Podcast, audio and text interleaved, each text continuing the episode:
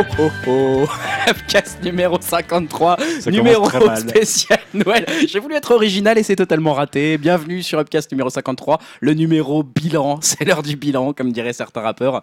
Euh, on est le 13 décembre 2017, finalement. Euh, on s'est dit que ça va être un des derniers épisodes qu'on enregistre dans l'année. Donc c'est un épisode au programme un peu spécial. Je me présente, je suis Grégoire, je suis l'hôte de ce podcast, Upcast, hein, donc le podcast qui vous parle d'habitude de divertissement et de jeux vidéo, un peu d'actualité dans tout ça. Mais là, on va un peu changer les règles puisque c'est le podcast bilan. On va parler de ce qui nous a marqué euh, en 2017 dans, tous ces, dans tous ces secteurs-là, donc euh, les séries, les films, les jeux vidéo, etc. et la musique. Euh, et je suis pas tout seul pour faire ce bilan, heureusement, parce que j'aurais pas grand chose à dire. On est très nombreux ce soir, on a quasiment l'équipe Upcast au grand complet. Presque.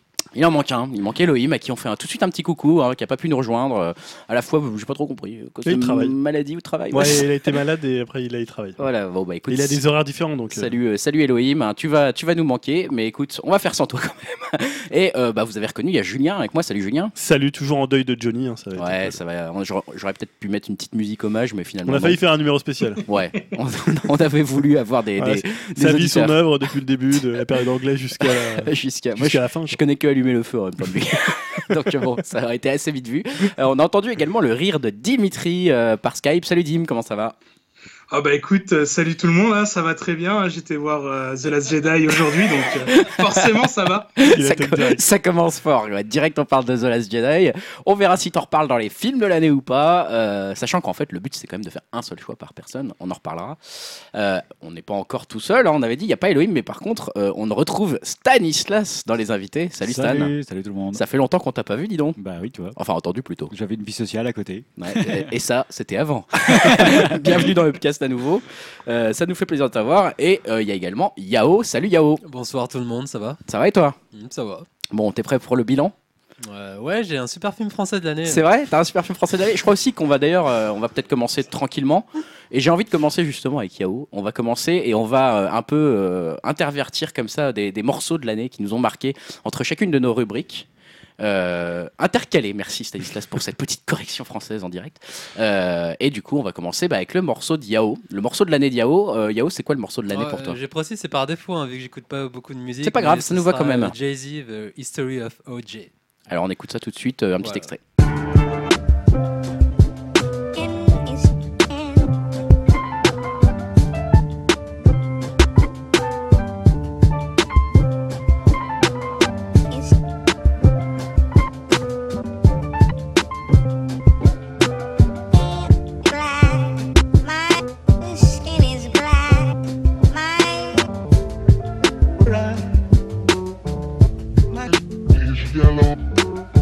Light nigga, dark nigga, faux nigga, real nigga, rich nigga, po nigga, house nigga, feel nigga, still nigga, My name is still nigga. I like that second one. Light nigga, dark nigga, faux nigga, real nigga, rich nigga, po nigga, house nigga, feel nigga, still nigga, still nigga. OJ like. I'm not black, I'm OJ. Euh, J'ai envie de dire partie divertissement, mais en fait, euh, bah, elle va être un peu mélangée un petit peu dans la soirée. Donc, euh, on va commencer en fait avec les films, les films de l'année, les films qui nous ont marqués. Euh, et puis, avant de parler des films qui chacun nous ont marqué, peut-être un peu le bilan, euh, le bilan de notre année au cinéma, euh, votre année dans les salles. Euh, je sais pas si quelqu'un a préparé quelque chose là-dessus pour être très honnête. Ce numéro est un peu improvisé, mais est-ce que ça vous a laissé une bonne impression 2017 dans les salles de cinéma? Est-ce que vous avez beaucoup été au cinéma? Je crois que Stan, je peux commencer par toi, parce que pour le coup, je connais un peu la réponse. T'as été pas mal, on pourrait dire pour. Alors, euh, pour moi, pas beaucoup. pour certains, beaucoup. J'ai j'ai vu 60 films cette année. 60 films au cinéma. 60 par films de 2017, on précise. Ouais, oui, vraiment on au parle cinéma. vraiment Ah euh, oui, de, de 2017. de 2017 au cinéma. On peut considérer que c'est pas mal quand même du énorme. tout. Ça en fait quand même euh, quoi 4 par mois, un truc comme ça, euh, plus, plus que ça même. 4, Bah, entre 4 et un- 5 par mois. Moins par semaine, Ouais, donc c'est énorme. Bon, si tu le dis. C'est quand même énorme. Bah, au bilan, l'année, moi, j'ai trouvé que c'était une année en demi-teinte. En Ouais. Il n'y a, pas- il y a pas de grandes œuvres qui se dégagent et je trouve qu'il n'y a pas vraiment. Enfin, pff, voilà, je trouve qu'on est toujours assommé par les grandes licences euh, qu'on nous passe au forceps euh, sur les super-héros. Ah bon à quelque chose avec euh, Justice League, par exemple. Par exemple, ouais. Je je. Mais euh, j'ai retenu quelques films que j'ai adorés, quelques films que j'ai moins aimés, mais j'ai pas noté une année exceptionnelle. T'as pas un film qui t'est apparu genre c'est le film de l'année Bah si, mais ça on en parlera. D'accord, d'accord. Non, mais ça Voilà. ne ça ne t'a pas sauté aux yeux. Moi, par exemple, moi, ça ne m'a pas sauté aux yeux, non, tu pour vois. moi, par je exemple. trouvais que c'était une année tiède. Intéressante, mais tiède. Intéressante, mais tiède. Yao, toi, est-ce que tu as beaucoup été au cinéma? Est-ce que tu as passé beaucoup de temps dans les salles? Hum, euh, non, pas trop. J'ai eu un petit pic euh, cet été. Ouais. Vu que j'ai viré femme et enfant. Mais euh, La- la sinon, bonne à part ça, euh, non, euh, pareil, euh, que Stan, une année en demi-teinte, voire euh, un peu décevante. Et il y a, comme toi, il n'y a pas eu de films euh, Ouais. qui m'ont marqué. Qui ont ressorti comme ça direct quand on s'est posé la si, question euh, Mon film, parce que Ouais. je l'ai vu récemment, mais à part ça, euh, non. On s'est forcé un petit peu parfois Ouais. certains d'entre nous à choisir le meilleur film de l'année. Euh, Dim, je sais pas si pour toi ça a été pareil. Est-ce que tu trouves comme Stan et Yao que c'était une année en demi-teinte finalement? Euh, ouais, bah plutôt. ouais, bah, moi, je continue quand même à aller souvent au ciné. hein. J'essaie d'y aller euh, une à trois fois par semaine, on va dire. Waouh Ça dépend des, so- ça dépend des sorties. Mais bon, euh, ouais, en faisant le point, en checkant un peu tout ce que j'ai pu voir cette année, euh, bah, je me rends compte que voilà, c'était pas non plus euh, la, la folie, quoi. J'ai du mal à me rendre compte, mais j'ai l'impression que ça fait quand même plusieurs années que c'est comme ça. Euh, je me rends compte aussi que je réfléchis de plus en plus à aller voir certains films. À me dire que ça serait peut-être mieux de rester chez moi, à jouer à la console ou à mater des séries, euh, que de voir des films pas super intéressants au ciné. Et euh, je me dis que c'est pas mal lié, à mon avis, ouais, à la qualité en baisse, euh, enfin, enfin, selon moi, des films au fil des ans. Euh, tous les ans, j'essaie toujours de faire un peu le point des films que je vois. hein, même, je faisais ça avant de participer à Upcast. Et bon, voilà, j'ai l'impression que cette année, ma sélection est vraiment bien maigre. hein. Ouais. Ouais, c'est un problème. J'ai l'impression qu'on a un peu tous rencontré. Toi, t'en, t'en- t'en as un bilan en tête de l'année euh, 2017, Julien Euh, pas du tout, parce que moi, c'est pas de la faute du cinéma, hein, c'est Ouais. de ma faute à moi. C'est-à-dire que j'ai vu très très peu de films cette année, euh, à part des dessins animés. Ouais. Ah c'est Voilà. ça que je voulais rajouter, pareil. Bah ouais, ouais. Dès qu'on a Mais, des euh, voilà, enfants, c'est- c'est moi je dirais voilà, c'est erratique quoi. J'ai j'ai vu très très peu de films et euh, même tous les films qui sont sortis après en DVD, comme j'ai déménagé, voilà, j'ai pas tout réinstallé, donc euh, il y a plein de films que j'ai ratés, donc j'ai une liste euh, longue comme le bras euh, de films à voir. de films à voir, donc euh, je sais pas si je vais réussir à les rattraper. Euh, voilà, donc euh, ça a été un peu difficile de faire une sélection. euh, Ouais, ouais, ouais. Surtout vu les films qu'on avait choisis pour Upcast, c'était pas forcément les meilleurs films qu'on aurait pu prendre. Tu fais allusion à Justice League, là, je crois. Ouais, ou même tu vois euh, le, le- Le- le le- sens de la fête. le sens de la fête, c'était pas un Ah, mauvais C'était film. sympa, mais je vais pas non plus. C'est pas En le fait, film. c'est ça. on-. J'ai l'impression d'avoir vu beaucoup de films un peu comme ça. Genre Ou pas Hit, mauvais. Tu vois, où ça, c'était pas mal, mais bon. Voilà, c'est pas, c'est pas mauvais, mais c'est pas des trucs. Non, tous les films que je voulais voir, je les ai pas vus. Donc. Ouais. Ouais, c'est un peu pareil. Euh, on peut, enfin, c'est vrai que là, quand je, je- j'en parle avec euh, vous, du coup, de l'année, euh, ouais, je suis un peu comme vous. hein. difficile de faire une sélection euh, dans les salles et j'ai un peu l'impression. Alors, est-ce que c'est faute à la famille, est-ce que c'est faute à l'âge ou est-ce que c'est faute à Hollywood que euh, bah, j'ai quand même regardé beaucoup plus de séries. J'ai passé beaucoup plus de temps à apprécier la qualité des séries et, presque à me retrouver dans un contexte cinématographique euh, en regardant une série que euh, en allant au cinéma. Julien, tu tu m'avais fait passer un lien sur Twitter de, des cahiers du cinéma, par exemple, qui avait élu meilleur film de l'année une série. Oui. Euh, donc euh, on s'est posé même un peu la question à un moment de se dire est-ce que une série Twin Peaks. euh, ouais c'était donc Twin Peaks pour les cahiers du cinéma Euh, voilà c'est un peu le sentiment moi aussi que j'ai un peu de cette année où j'ai l'impression que certaines séries m'ont j'ai eu du mal pour le coup à trouver la bonne série parce que je trouvais qu'il y en avait énormément qui pouvaient se faire élire bonne série de l'année et alors que meilleur film bah, j'en ai tout de suite 3-4 qui se battent en duel quoi Mais peut-être que tu soulignes un point important, c'est-à-dire que moi, le cinéma, ça me donne l'impression qu'on on peut voir des films intéressants sur grand écran hein, qui restent assez classiques, mais on est quand même assommé par les suites de suites de suites, Ouais. alors que l'audace et finalement euh, euh, les choses intéressantes émergent beaucoup plus à la télé en ce moment. bah il y a beaucoup plus de ouais, Il y a qu'à voir les productions Netflix pour ne stick Netflix, mais il n'y a pas que lui évidemment, mais pour voir qu'il y a vraiment des choses super intéressantes et que je me dis qu'ils ont vraiment la qualité de, de ce que je pourrais Bah, découvrir. c'est un au constat qu'on faisait déjà presque l'année dernière hein, dans notre précédent podcast bilan de l'année euh, 2016 où on se disait que les séries étaient vraiment plus en plus en train de prendre la place. Euh, Là, j'ai l'impression que la place est prise en fait déjà cette année. C'était vraiment euh, beaucoup plus simple pour moi de choisir euh, les séries par rapport aux films. Et alors du coup, posons la question fatidique. Le film de l'année, euh, selon chacun euh, d'entre nous, euh, j'ai envie de commencer par toi Julien. Bah, comme je vois beaucoup de dessins animés, bah, forcément je choisis un dessin animé. Euh, bon, donc c'est le dessin animé que j'ai préféré cette année, c'est Coco. Euh, D'autant qu'on n'en avait pas parlé ici, on avait peut-être prévu d'aller le voir pour faire le, le, comment, le film de la quinzaine. Et en fait, je trouve que c'est. Alors cette année, ils ont sorti deux films, hein, Cars 3 et, euh, et Coco. Alors Cars 3, c'était quand même assez moyen. Et là, Coco, c'est un peu le retour, à mon avis, au bon niveau de Pixar. Euh, celui dernièrement de bah, Toy Story 3, de euh, vice versa. Euh, voilà, même sur des plus anciens. C'est fait par le gars qui a fait Toy Story 3. Bah ouais, justement, ouais, quand même un sacré chef-d'œuvre. Euh, voilà, je, je pense que le film il, il est en dessous d'un Toy Story 3 parce qu'il manque peut-être d'une sorte de morceau de bravoure un peu au milieu, euh, je dirais comme il y avait dans Toy Story 3 notamment avec euh, l'incinérateur là, ou même la scène d'ouverture. Mais c'est un film qui joue beaucoup plus sur l'émotion, euh, qui est très très réussi au début. Au début, je trouve que la peinture de la famille, donc cette famille, euh, cette famille mexicaine, euh, vraiment très très réussie. Et le final est très très touchant, un peu comme comme là-haut faisait pleurer les parents dans la salle. Bah, là, c'était un peu le cas. T'entendais un peu des parents renifler dans la salle vers la fin. Donc voilà, je trouve que c'est en plus techniquement, c'est un film euh, vraiment impressionnant. euh, je pense notamment, en plus, c'est, je trouve que c'est une technique qui sert vraiment le récit. Je pense notamment au visage de, euh, de la, la vieille dame de Coco, là, euh, qui est vraiment hallucinant dans les détails, dans les Tu parles de la expressions. vieille dame en fauteuil roulant, Ouais. celle qu'on voit à la fin. On voit même au début, on la voit de- depuis le début. Euh, Mama Coco, c'est ça? Maman Coco. Je sais pas, je l'ai vu en Euh, VF. La hein. fille, en fait. mais- Ouais, ouais, tout à fait. euh, Et voilà, je trouve que techniquement, c'est un- c'est vraiment un film où la technique justement sert le, sert le, sert le récit.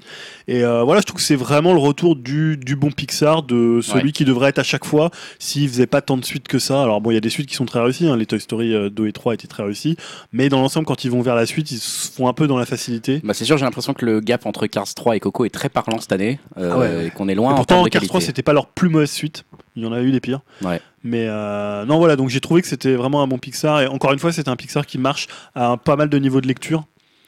Et, euh, Et intéressant parce que découverte d'un univers qu'on connaît pas Ouais, forcément ça. en plus. ouais, donc Ouais. le. Une le- grande partie du film, moi, m'a captivé parce que je découvrais vraiment ce que c'était cette fête des morts Ouais. et les croyances qui y étaient. Je, je sais même pas si c'est vraiment comme ça que les gens pensent, mais j'imagine quand même. Donc c'est vraiment intéressant de ce point de vue-là. Et en plus, le personnage qui est vraiment peut-être le plus important dans le, dans le film, tu le vois pas forcément venir. Tu vois, c'est un personnage, je vais pas spoiler, mais voilà, c'est un personnage qui est un peu comme ça, qui arrive un peu de nulle part, où tu te dis, tu sais pas trop qui c'est, et finalement, il a une- un rôle très très important, et c'est ça qui amène l'émotion sur la fin. euh. Oui, c'est fait pas trop lourdement. On se doute qu'il y a quelque Voilà. chose, et en Ouais. fait, on le voit venir très, très subtilement, j'ai trouvé. Ouais. Tu vois Bon, bah, Coco. Coco, Coco, pour moi je le conseille hein, pour, de ce- pour les 2017. fêtes, là, si vous voulez voir. à la fois les grands euh, Ouais. et les petits.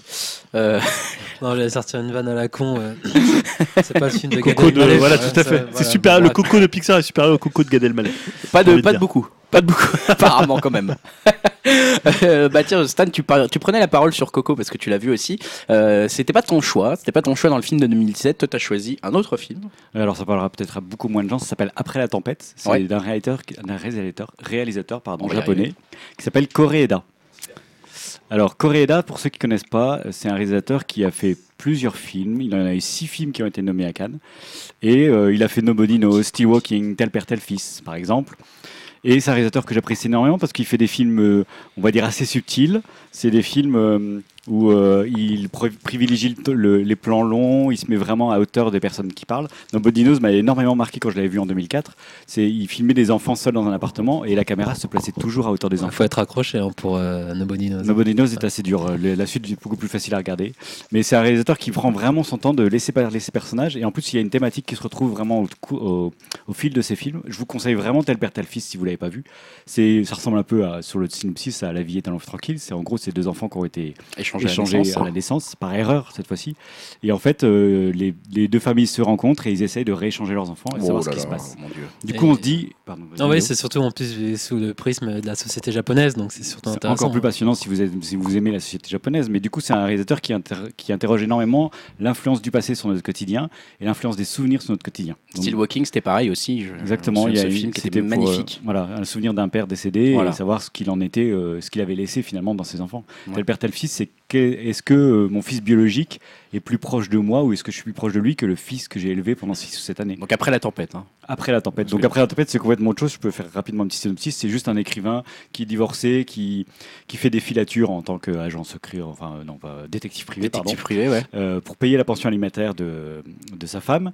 Et il n'arrive pas du tout à gagner la confiance ni de sa femme, ni de son fils, euh, ni de sa mère, de sa belle-mère. Et en fait, euh, euh, vers les trois quarts du film, il y a une tempête qui oblige tous ces gens-là à se réunir et ils en viennent à, à discuter entre eux et à voir ce qui avait mal passé dans leur vie et comment ils peuvent arranger ça. Intéressant. euh, C'est toujours très subtil ouais. et vraiment très très très beau film. C'est vrai que plus globalement, euh, on va dire que, comment tu dis, le réalisateur, c'est Koreeda, c'est ça? Koreeda. Ouais, allez voir là, sa, sa, sa filmographie, j'allais dire sa discographie, Euh, parce que c'est, ça vaut le coup. Il n'y a pas de mauvais films en fait dans sa discographie. Non, dans sa j'en ai pas, filmographie. je, je les ai pas tous vus, mais j'en ai pas Il vu. était au Festival de Cannes euh, après Ouais. la tempête? Il Oui. a rien reçu, non? Non, il a rien reçu. Il, est très souvent au festival Ouais, il est régulièrement. Il s'est fait connaître dans l'Occident grâce à Nobody Knows en 2004, mais il avait déjà fait des films avant. Et euh, si je dois vous, vous amener à un film par lui, c'est vraiment Tel Père Tel Fils, Hmm. qui est vraiment très. Eh bon ben, film. merci du conseil. Et donc, c'est Après la tempête, le film de l'année de Stan. Euh, Yao, tu, tu, tu, tu rendais le micro à Julien, mais garde-le. Euh, garde-le parce que tu vas nous parler, toi, de ton film de l'année. euh, Ouais, film de comme je disais, je 17. parlais d'un film français, je rigolais pas. En fait, c'est un film, euh, disons 50% français et 50% japonais. C'est D'accord. Me- Metafukaz, en fait. Metafuckaz. Ouais, c'est un Voilà, film d'animation. c'est Le film de l'année de Yao de 2017. Ouais, en Alors, moi, je connais pas, vas-y, En raconte. fait, c'est adapté d'une BD euh, dessinée par Run euh, aux éditions Ankama. Ouais. Donc en fait, c'est en six tomes et c'est esprit gang urbain qui mélange plusieurs euh, bah, style, il y a ça, il y a style japonais aussi, style comics. En fait, ça, c'est un melting pot digéré en fait. Et donc, c'est une adaptation. Enfin, techniquement, il n'est pas sorti. Il a été présenté que dans des festivals en fait. Ouais. Donc là, j'ai vu au PIF. Ça doit parler à Dim. D'accord. PIF Festival. D'accord. Et là, il va être projeté du coup demain au Forum des images pour D'accord. euh, ceux qui sont intéressés. Bah, euh, ça va être un peu court demain. Ouais. Je pense que j'aurais pas fini le montage. hein. Donc, euh, Bon, bref. Et, Laissez euh, tomber. ouais. Et ce qui est intéressant, euh, oui, donc c'est un vite fait de pitch. ouais. Donc alors c'est une épopée rocambolesque de deux acolytes, c'est deux, euh, deux ados, on va dire, c'est Vince et Angelino, qui habitent dans la ville de Dark Mid City. En gros, c'est Los An- Los Angeles en fait, euh, avec tous les gangs euh, que l'on connaît là-bas. Et donc après un banal accident de scooter, Angelino se voit touché par un affreux mal de crâne, hallucination, vision, paranoïa. Angelino ne sait plus où donner de la tête, d'autant plus que Vince ne croit en rien, euh, ne, croit en rien aux, aux fabulations de son camarade. Donc suite à ça, après il va euh, arriver des péripéties en fait. Et en fait le film reprend, euh, il condense un peu tous les tomes, mais c'est quand même une adaptation originale en prenant des bases. euh, D'accord. Mais ça suit pas la Ça suit pas, ça suit pas le manga. et donc ouais, c'est donc l'idée c'est 50% français, 50% japonais. Ça a été réalisé par, euh, enfin co-réalisé entre, entre autres par le studio 4C. Je sais pas si ça va parler à des gens, mais c'est, tu connais, c'est qu'on fait Man Game notamment. Donc Mm. c'est vraiment de l'anime. euh, Tu sais si ça sort un moment en France, bah, enfin, genre. euh, En fait, euh, donc à la projection, bah, il y avait Ron, le réalisateur et euh, comédiens dont Orelsan et Gringe qui font les qui font les voix. Ouais. Et Toxic Avenger pour la musique aussi. Et donc, et a priori, euh, il y aura une sortie pour euh, 2018. Oh là là, le film de l'année 2017 est déjà un film de 2018 pour Yao. ça, c'est beau, quoi. Mais, T'as envie dans le futur. hein. Ouais, Mais il n'y a pas de date de prévu en fait, donc voilà. Mais moi je le conseille vraiment si vous êtes fan d'animation et pour un studio français ça, ça tabasse donc euh, c'est vraiment une grosse claque en fait. Niveau acting, niveau musique et niveau animation quoi, ça c'est vraiment balèze. Enfin, voilà. Donc, Mutafakaz, euh, Mutafakaz pour, euh, pour Yao, vous retrouverez tout ça. hein. de, la BD. Voilà, on- je remettrai tout sur le, sur le site d'upcast.fr. Je parle rapidement, euh, je, te, je te laisserai terminer, Dim, après, hein, mais je parle rapidement quand même de Elohim qui avait choisi Bandhead. Hein, euh, voilà, il, a, il, est, il est pas avec nous ce soir, mais il avait quand même fait sa sélection, donc malheureusement, on peut pas trop en parler à Il sa mis- place. Il a mis un petit commentaire quand même à côté. Il a mis, c'est une sorte de La La Land, mais pas prétentieux et plutôt punk, en gros. Donc ça me le vend pas mal quand même la façon dont il a présenté ça. Euh, donc les, euh, Elohim Band Head. hein, donc si vous, si vous aimez les goûts de Elohim d'habitude euh, dans le dans le podcast euh, quand vous l'écoutez, bah vous sachez que vous pourrez aller voir un petit peu à quoi ça ressemble. Moi perso, je vais être assez court. J'avais choisi comme film de l'année après euh, moult hésitations Okja. Okja, donc. euh, D'ailleurs, je te coupe tout de suite. ouais. Est-ce que tu le mets dans vu que c'est passé sur une plateforme bah ouais, voilà, je sais que c'est un film. euh, C'est sorti dans certaines Il y, a- salles il y a eu ce débat euh, Est-ce que c'est un film de cinéma ou pas Mais mm, pour moi, c'est pas un débat. Limite, il Oui, serait oui, pas. mais Je me posais la question vu qu'il n'a pas été distribué. euh, Non, non, euh, c'est pas parce que pour moi, je, il est pas sorti au cinéma que je le considère pas comme un film de ciné. C'est un film euh, pour enfants, on va dire. Euh, Okja, c'est une sorte, euh, je le verrais un peu comme un E.T. des temps modernes. Euh, et c'est voilà, c'est à la fois euh, très touchant, très un peu dur quand même pour des enfants. Il y a des passages euh, assez difficiles, mais c'est très bien fait, c'est très attachant. C'est le réalisateur de The Host, hein, notamment. Ah, Euh, voilà, donc euh, il a sa patte et on la retrouve encore une fois assez largement. Et c'est euh, c'est un peu tordu euh, quand même. Il y a toujours ce- cet aspect un peu louche euh, dans ces films. Et euh, T'as hésité avec la lande ou pas? Non, j'ai pas hésité avec La La Land Ah, du tout. Euh, non, j'ai hésité avec Moonlight, c'était l'autre, mais Ah, bon, ouais. bref. Euh, non, non, c'est Okja pour moi, le film de l'année. Et on va finir avec Dim. On va finir avec Dim. Euh, Dim, parce qu'il a un film quand même relativement récent. Euh, autant Yao vit dans le turfu, autant euh, Dim vis dans le il présent. vit dans le présent. Euh, Dim, ton choix, qu'est-ce que c'est? Euh, et ben c'est Star Wars, euh, les derniers Jedi. J'entends tout le monde qui se bien la gueule. Ah bon? Ah, je suis surpris là Waouh Et c'est fait avec le recul nécessaire, c'est ça? Ouais, et donc sachant qu'on est le jour de la sortie du film, hein, au moment de l'enregistrement, Ouais, ça a qu'un recul de 10 heures. Et de 8, 4 visions déjà. non, non, juste une pour l'instant. Mais euh, vous voyez, je le mettrai quand même euh, à égalité avec Blade Runner, que j'ai, mais je l'ai déjà évoqué. et, euh, il est peut-être même moins bon que Blade Runner, mais comme c'est le film que j'attendais le plus, euh, j'ai décidé de le mettre quand même en premier. Alors déjà, je rassure tout le monde, hein, je vais pas spoiler, hein, donc euh, vous pouvez rester. Euh, je sais pas trop par où commencer, hein, sauf à dire que j'ai beaucoup aimé malgré quelques petits défauts. Je vais d'ailleurs commencer par ça. Le film euh, se découpe un peu à la manière des deux tours, c'est-à-dire qu'on suit plusieurs arcs de personnages en même temps. Et j'ai trouvé que celui de Finn et la nouvelle Rose était clairement le moins intéressant. C'est dommage parce que j'avais quand même bien aimé le personnage de Finn dans le Force Awakens. Et en plus, ça plombe un peu le récit euh, du nouveau film. Mais euh, j'ai trouvé qu'il y avait aussi euh, quelques petites facilités scénaristiques, hein, sûrement dues à des coupes au montage final. Mais bon, rien de bien méchant, ça n'empêche pas de suivre le film. Euh, dernier point noir, la musique de John Williams est efficace, mais euh, j'ai pas trouvé de thème vraiment euh, fort qui s'en dégageait. De nouveaux thèmes, tu veux dire? Parce qu'il y a toujours Ouais, les anciens thèmes. Oui, oui, il y a toujours les anciens Ouais. thèmes, mais il n'y a pas vraiment de nouveaux thèmes vraiment marquants, quoi. Mm. Bon, alors maintenant, place au plaisir, hein, parce que euh, je dirais ce que je préfère au ciné, c'est le voyage et la découverte de nouveaux univers. Et vu que Star Wars, c'est sûrement mon univers de fantasy euh, préféré, bah, j'ai été vraiment servi.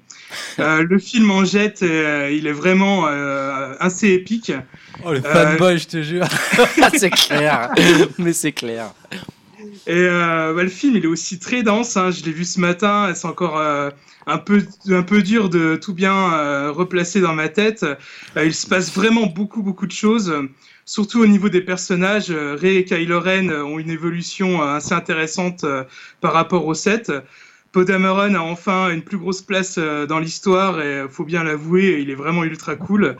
Luke Skywalker est très différent par rapport à l'ancienne trilogie et c'est tant mieux. Il constitue vraiment une, grosse surprise de- du film. Euh, pour les nouveaux persos, j'ai déjà évoqué Rose qui n'est pas trop aidée par l'arc narratif euh, assez faible, Euh, donc à voir pour elle pour la, pour la suite. Concernant euh, les persos de Benicio del Toro et Laura Dern, euh, je les ai vraiment trouvés euh, super bien écrits et ils s'intègrent vraiment bien à l'histoire. Euh, sinon, en lisant les reviews euh, avant d'aller voir le film, euh, j'entendais souvent parler euh, de changements dans l'histoire et effecti- effectivement, euh, il y en a vraiment pas mal. Et euh, j'ai trouvé que c'était assez bizarre, hein, donc euh, je peux pas en dire plus, mais ça mériterait quand même un autre visionnage. hein. Bon, là-dessus, je pense que vous pouvez me faire confiance, hein, ça va être fait assez Ah, bah, rapidement. ça, il va y en avoir une bonne dizaine des D'ailleurs, j'ai une visionnages. question dit, mais au niveau de la réalisation, le réalisateur il a sa patte ou c'est formaté euh, Star Wars, comme d'hab? Euh, Il y a quand même quelques petits effets euh, assez bienvenus, hein, surtout dans les, euh, les passages de, de dogfight. euh, j'ai trouvé que c'était plutôt, euh, plutôt cool. Et, euh, mais bon, après, c'est pas non plus renversant. hein, ça reste quand même du Star Wars. Mais euh, par contre, j'aime bien la façon dont Ryan Johnson a écrit le film. hein. Il a vraiment l'art et la manière de balayer en une seconde euh, toutes les interrogations qui ont été posées par les fans depuis deux ans, voire limite de se moquer de leurs théories. Euh, ça, je suis pas sûr que ça plaise à tout le monde, mais moi, ça m'a bien fait rire. hein. C'était vraiment limite du gros troll. Euh, D'ailleurs, en parlant de ça, le film, malgré des passages assez chargés en émotions, euh, bah, je trouve qu'il était vraiment plutôt drôle. Il y a peut-être même, enfin, selon moi, la meilleure vanne de toute la saga dedans. Euh, ça m'a vraiment bien fait marrer. euh, Ça m'a limite même sorti un peu du film pendant quelques minutes. Waouh, elle devait être super drôle. Là, je suis trop pas sûr de la voir et, et de pas la comprendre. Pas- non, non, franchement, c'est une blague euh, que tout le monde peut comprendre. Bah, ça se trouve, ça aura fait rire que moi, mais moi, j'ai bien rigolé en tout cas. Enfin, bref, quoi, voilà, vous aurez compris, j'ai adoré. et Je vais peut-être m'arrêter là hein, pour, pour pas monopoliser la parole encore pendant des heures. Mais euh, si ça vous intéresse, et là, attention, un petit instant promo, euh, je vais animer un tout nouveau podcast, euh, celui du euh, geekmoderne.fr, pour parler exclusivement du film avec une partie sans et avec spoiler, avec euh, des nouveaux camarades de jeu, hein, euh, des personnes du site. Et j'en profite pour saluer Laurent qui m'a invité sur ce projet et j'espère qu'un jour euh, il sera parmi nous chez Upcast hein, pour un autre numéro. Bah ouais, avec plaisir. C'est le geek moderne, c'est ça? Ouais, le geekmoderne.fr. Le geekmoderne.fr. Et tu, tu, alors, tu enregistres bientôt ce podcast? Euh, lundi, donc Lundi je pense que euh, Ouais, les- de la semaine prochaine, euh, Bon ça bah, sera dispo. allez voir sur vos applis de podcast le Geek Moderne. euh, J'imagine que le podcast va s'appeler pareil. Ou pense. allez voir directement sur le site du geekmoderne.fr pour aller voir un petit peu ce, ce prochain podcast dédié à Star Wars. Et j'imagine qu'après, il y en aura d'autres sur d'autres sujets. Donc abonnez-vous à son podcast par la même occasion. Donc on fait peut-être un petit récap avant de passer aux séries de 2017. hein. Donc on a du Coco pour Julien en film de l'année. On a du The Last Jedi du coup pour Dim. Moi j'avais mis Okja. Yao avait mis Motafakaz. Elohim Band Aid et Stan après la tempête. Ça c'était pour nos films. Et euh, oui, Yao, tu as un quiz. du quiz. Putain, je te vois, je te vois avec ton putain de regard. Je te vois, je vois ce regard de, de- de tortureur quoi. Regarde-moi Ah, ça. déjà, c'est un spécial Stan, je tiens à le dire. Spécial Stan. Attention, film français. Va lui trouver un micro pour qu'il réponde alors. Ah bah, Ouais, je vais bah, faire ouais, passer. je le Alors, on commence? Ouais. Alors, c'est sur Didier Bourdon. Oh putain. J'adore Didier Bourdon, j'ai pas honte ça. première question. Alors, combien de films Didier a réalisé? Oh putain. Alors, hein, il y a 4 choix comme d'hab. Donc, il y a 10, 8, 5 ou 18. 5. Oui, je Cinq. dirais 5 aussi. Je savais pas qui réalisait donc. Ah, généralement, c'est lui qui réalise les films des inconnus, non? Euh, Ah. ouais, ouais. euh, Ouais, avec Pascal réalisation Légitimus, mais. avec euh, Bernard Campan. Ah, ah bon Avec Bernard Campan Je pense que c'était avec Légitimus. Donc c'est 8. 8 Ouais, j'ai la liste, hein Il y a Madame Irma, Ouais, Les trois frères ouais, euh, les Rois Mages, ouais. bah, tous ceux des inconnus en fait déjà. Donc après, il y a le, le, les trois frères de retour. le Paris, ouais. Le Paris. Le Paris, ouais. Il y a l'extra- l'extraterrestre en 99. Ah oui. Oh putain Pardon c'est pas le mieux celui-là. Euh, Il y a 7 ans de mariage, Bambou. Et trois frères, le retour, du coup. D'accord. Donc voilà. Alors, deuxième question. Ce fut, la- ce fut son année en 2017. hein. Mais dans combien de films il a- a-t-il joué? Oh putain. C'est vrai qu'on le voit partout là. Ouais, il moment. fait tout le temps des, des, même des un peu rôles secondaires. euh. Mais je trouve qu'il joue, moi qu'il est toujours juste, donc euh, ça me va. hein. Mais Là, il va sortir dans Gala- Gala- Garde alternée. mais non, mais c'est toujours du Didier Bourdon. C'est quand t'es client de la- du personnage, euh, t'es jamais déçu. Alors, Euh, combien de films il a fait cette Alors, année? donc- Les trois frères 2, il est. Non, mais ça c'était. Ouais, c'est euh, l'année dernière. allez, on enchaîne. Alors, 9. Et vous écoutez 9, Non, plus, plus. 2, 4 ou 5 Ah bah 9, 9. Ouais, bah 9 aussi. Moi, je dirais 5. Non, 4. Quoi? Juste C'est 4 tout cette année. Il y a eu alibi.com, la prom- promesse de l'aube, qui va sortir d'ailleurs euh, la semaine prochaine. Garde alternée, du coup, et n- les nouvelles aventures de Cendrillon. Ah ouais. Ah ouais, pas tant que Il ça. est en que fait. dans Ouais. 4 films Bah ouais. Ouais, comme quoi. Méthode. Troisième question. Alors, les inconnus sont connus pour leur trio, mais à la base, ils étaient 5. Qui étaient les deux autres? Euh, je me souviens Il y avait plus pas. Smain Ouais, c'était Ah, exact. bien joué. Il y avait un autre mec qui est complètement connu, oublié, avec une moustache et chauve. Seymour Bruxelles. Ah, d'accord. Personne connaît. Bon. En fait, ils ont quitté le groupe un an après. Qu'est-ce qui devient Smine Est-ce qu'on peut, par- est-ce qu'on peut faire un instant Smine Ça m'inquiète un peu de qu'on pas avoir de nouvelles. je préférais qu'on parle de Smine pendant deux heures en fait. C'est possible. Ouais, dernière question. Alors, dans quel film, hormis les trois frères, le trio joue ensemble? Quatre Bah, propositions de ah films. oui. Ouais, vas-y. Donc, Banc public, Versailles rive droite, Je connais pas. Antilles sur scène, La face cachée ou Mince alors Ah si, c'est bon public, ouais. Attends, euh, la face bah, moi, je cachée, hein. non. Ouais, je pense que c'est bon public aussi, hein, parce que le, le Aucune reste, idée. Aucune idée. Ouais, c'est ça, Ah, c'est il, a- bon. il- il avait l'air tellement sûr de lui, Greg. dans Bon que, public voilà, et en fait la particularité c'est qu'ils se croisent pas du tout. Ils jouent tous les trois dans le film et c'est réalisé d'ailleurs par Bruno Podalides. Ouais. Et donc voilà. Super. Merci Yao Merci pour, pour, le quiz quiz. Didier Bourdon. Didier Bourdon, ça c'est pas un sujet auquel on s'attendait hein, pour ce bilan de l'année 2017. Et j'ai envie de dire que des bons films quand t'as cité euh, ces films euh, à Didier. on va passer à la partie série, les séries de l'année. Et avant ça, on va mettre un petit morceau. Alors du coup, on avait commencé par Yao, euh, l'invité, et j'ai envie de continuer avec euh, l'invité, le deuxième invité, Stan. Stan, ton morceau de l'année, euh, qu'est-ce que c'est déjà J'ai oublié. C'est du Charlotte Ouais, Gainsbourg. c'est difficile de choisir un morceau de l'année. hein, c'est hyper bon. difficile. Donc du coup j'ai mis Charlotte Gainsbourg, je me suis dit que ça attirerait un peu les projecteurs sur elle, donc euh, j'ai choisi le Oui, morceau. parce que personne la connaît.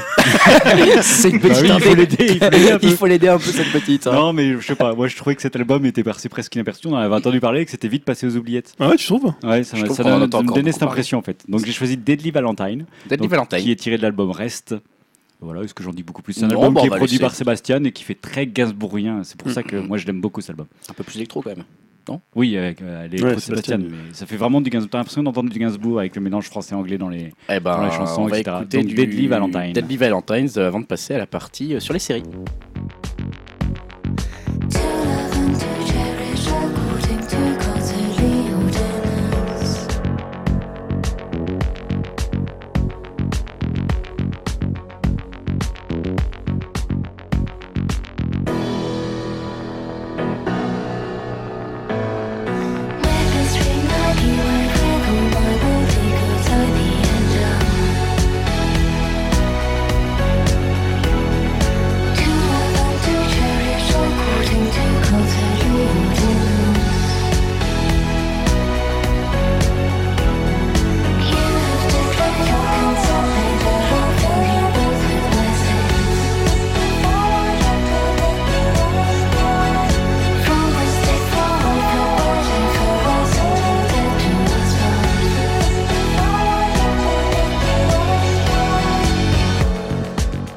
Eratom, Eratom, on s'est planté, on a oublié une partie On du suit podcast. mal le conducteur. on a mal suivi le Dans conducteur. le conducteur est assez mal fait. Donc on on- je vais laisser la musique hein, parce qu'on a fait les. Le mec qui balance vachement.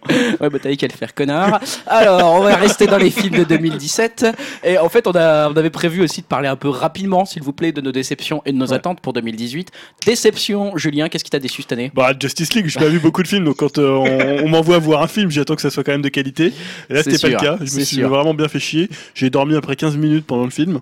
Ouais. Et, euh, C'était les meilleurs moments. Voilà, C'était les je me suis 15 réveillé avec Gal Gadot, je dis ok, c'est pas mal. Ouais. Et Tu t'es endormi parce que tu connaissais pas les autres films en fait. Voilà, j'étais perdu en fait. Il y avait trop de. J'avais pas compris que Superman était mort. euh, voilà. Ah ouais, ça doit être ça, ouais. Ouais. Et donc voilà, donc c'était pas terrible euh, honnêtement pour la, la grande réunion des, euh, des grands héros d'ici Comics. euh, voilà. Bon, Dim, toi de ton côté, la déception de l'année, c'était. Bah, euh, c'était Alien Covenant. hein. ouais. Bon, on en a déjà pas mal parlé, mais euh, j'aime pas trop quand on flingue mes, euh, mes licences, euh, on va dire préférées. Et là, c'était vraiment le cas. Une grosse catastrophe. Enfin, Ridley Scott, il chie un peu sur tout ce qu'il a, tout ce que la, la licence a pu déjà apporter. Donc euh, voilà, ouais. Il grosse est pas tout jeune, hein, c'est l'âge. hein. Ouais, c'est ça. Du coup, Stan, de ton côté, euh, les déceptions de l'année, qu'est-ce que tu as mis? Bah, J'ai mis principalement La La Land. Ouais. Oh, mais va ça. Ah, mais si, Très mais déçu, je suis d'accord avec. Stan. En fait, hein. il avait ta- placé la barre tellement haut avec Whiplash en. Exactement. Voilà, tout simplement. Que La La Land, il s'est prêté à un formalisme que je trouvais euh, vraiment plat. Ouais, qui était pas hyper intéressant comme film en À soi. part, en fait. à part la scène d'intro qui est vraiment, euh, vraiment sympa à regarder, le reste est hyper chiant. C'est pas En un plus, a- mauvais film. C'est pas un plus, mauvais. se tape encore. Non, non, je passe pas le micro, quelqu'un va encore dire du mal de la C'est lande. pas un mauvais film, mais euh, c'est pas un bon. Ryan Gosling, c'est tout. Voilà, merci. On se tape encore Ryan Gosling. Elle est dans Blade Runner aussi, donc. euh, Ouais, bon. Ah du oui, coup, c'est. La La Land, euh, la déception de l'année pour toi. Oui. Pour moi aussi, je l'avais mis dans les déceptions de l'année. Très bon film. pour moi. Euh, et j'avais mis Dunkerque aussi pour moi. Je sais qu'il y a beaucoup de gens qui ont adoré, mais Moi, euh, moi, je trouvais ouais. ça quand même assez chiant globalement. Et j'ai pas trouvé qu'il apportait un grand, voilà, qu'il apportait grand chose au film de guerre finalement, euh, ce, ce- ce bon vieux réalisateur. Moi, j'ai bien Donc, aimé euh, l'aspect huis clos, euh, en fait, cette scène de théâtre. Ah mais c'est ma déception. Et on Oui, parle de oui, moi non. là. c'est la star. le mec. Euh, et Yao, Yao, euh, si on peut lui passer un micro. Euh, toi, t'as mis la Euh, Ouais. Kingsman 2. Parce Ouais. que j'avais surkiffé le premier et j'attendais beaucoup du deuxième. Et euh, voilà, j'étais déçu. euh. Principale déception de l'année, Kingsman Ouais, 2. avec euh, Coexister aussi. T'as pas le droit d'en Coexister. choisir deux, tu le sais. Ah, c'est pas grave, c'est pas Ah, grave. Parce le que je suis super fan de Eboué. Je trouvais un peu. C'est drôle, mais un peu lisse par rapport à ces deux autres. Voilà. Euh, du coup, les attentes de 2018 pour conclure un peu la partie film, euh, avant qu'on rattrape notre bourde. Bah, comme je sais qu'en Sun. 2018, je vais encore voir des, des dessins animés, donc j'ai choisi les Indestructibles bah, 2. cela dit, c'est un bon choix parce que les Euh, Indestructibles, c'est quand même un bon. un bon Ouais, et puis le, le retour de Brad Bird euh, à la réalisation. Enfin, Ouais. il avait fait le premier, donc moi c'est un de mes Pixar préférés. Je trouve que c'est un des plus inventifs, un des, des, des plus excellents. Et voilà, pour l'instant, on a vu qu'un teaser qui dit pas grand chose, Non. mais voilà, moi je l'attends beaucoup parce que je trouve que c'est un- c'était un, très très bon premier épisode. Donc, du côté de Dim, forcément, on peut s'en douter, mais c'est vrai que c'est un film qui va conclure une grande saga. Dim, de ton côté, toi, Ouais. t'attends Avengers. Ouais, moi j'ai moi j'ai choisi Avengers. Alors au début j'avais pas spécialement de grosses attentes en 2018 et euh, vu que le destin fait bien les choses, il y a eu le trailer d'Avengers qui est sorti et je l'ai trouvé vraiment efficace. Puis bon, euh, ça me fait quand même bien bien kiffer d'avoir tous les héros Marvel euh, tous ensemble. Ouais, bah ça, Et ça va être du fait gros. rire tout le monde. ça va faire- Non, non, non, ça va être du gros, ça va être du gros. Non, on se marre parce que Yao, de son côté, Il a mis 12 Genre, films. il a mis 12 films. Ouais, c'est les attentes, mais on avait dit un par personne, Yao, euh, ça suffit. Donc, t'as choisi un parmi les 12, là, s'il te plaît. Bon, je vais choisir pour lui Taxi 5. Pourquoi t'as mis cette merde Non, non C'est clair. Non, euh, Venom. Rampage, voilà. Rampage. Ah, Rampage, on a parlé du trailer. c'est le meilleur, c'est un bon choix, bien joué. Très bon On trailer. met le second degré quand même. Déjà par son trailer, il a limite gagné euh, le film de l'année quoi. Déjà. Donc ça c'est Rampage en 2018 pour pour Yao. Moi j'avais mis Psychokinesis, un film dont on a parlé dans un podcast il y a pas longtemps, euh, qui est le film du réalisateur du Dernier Train pour Busan qui va être produit par Netflix et donc j'attends beaucoup pour le coup. Euh, Stan de ton côté, t'attends quoi? Bah, J'en avais mis plusieurs, mais je vais en dire qu'un. J'attends Glass, le prochain Shyamalan, qui Ouais. est la, la suite de Split. Eh ouais, gros Et retour de en fait, il y a Shyamalan, un euh, Shyamalan Universe qui est en train de se créer. Et moi, je, Un comme. Incassable est quand même mon film préféré de Shyamalan.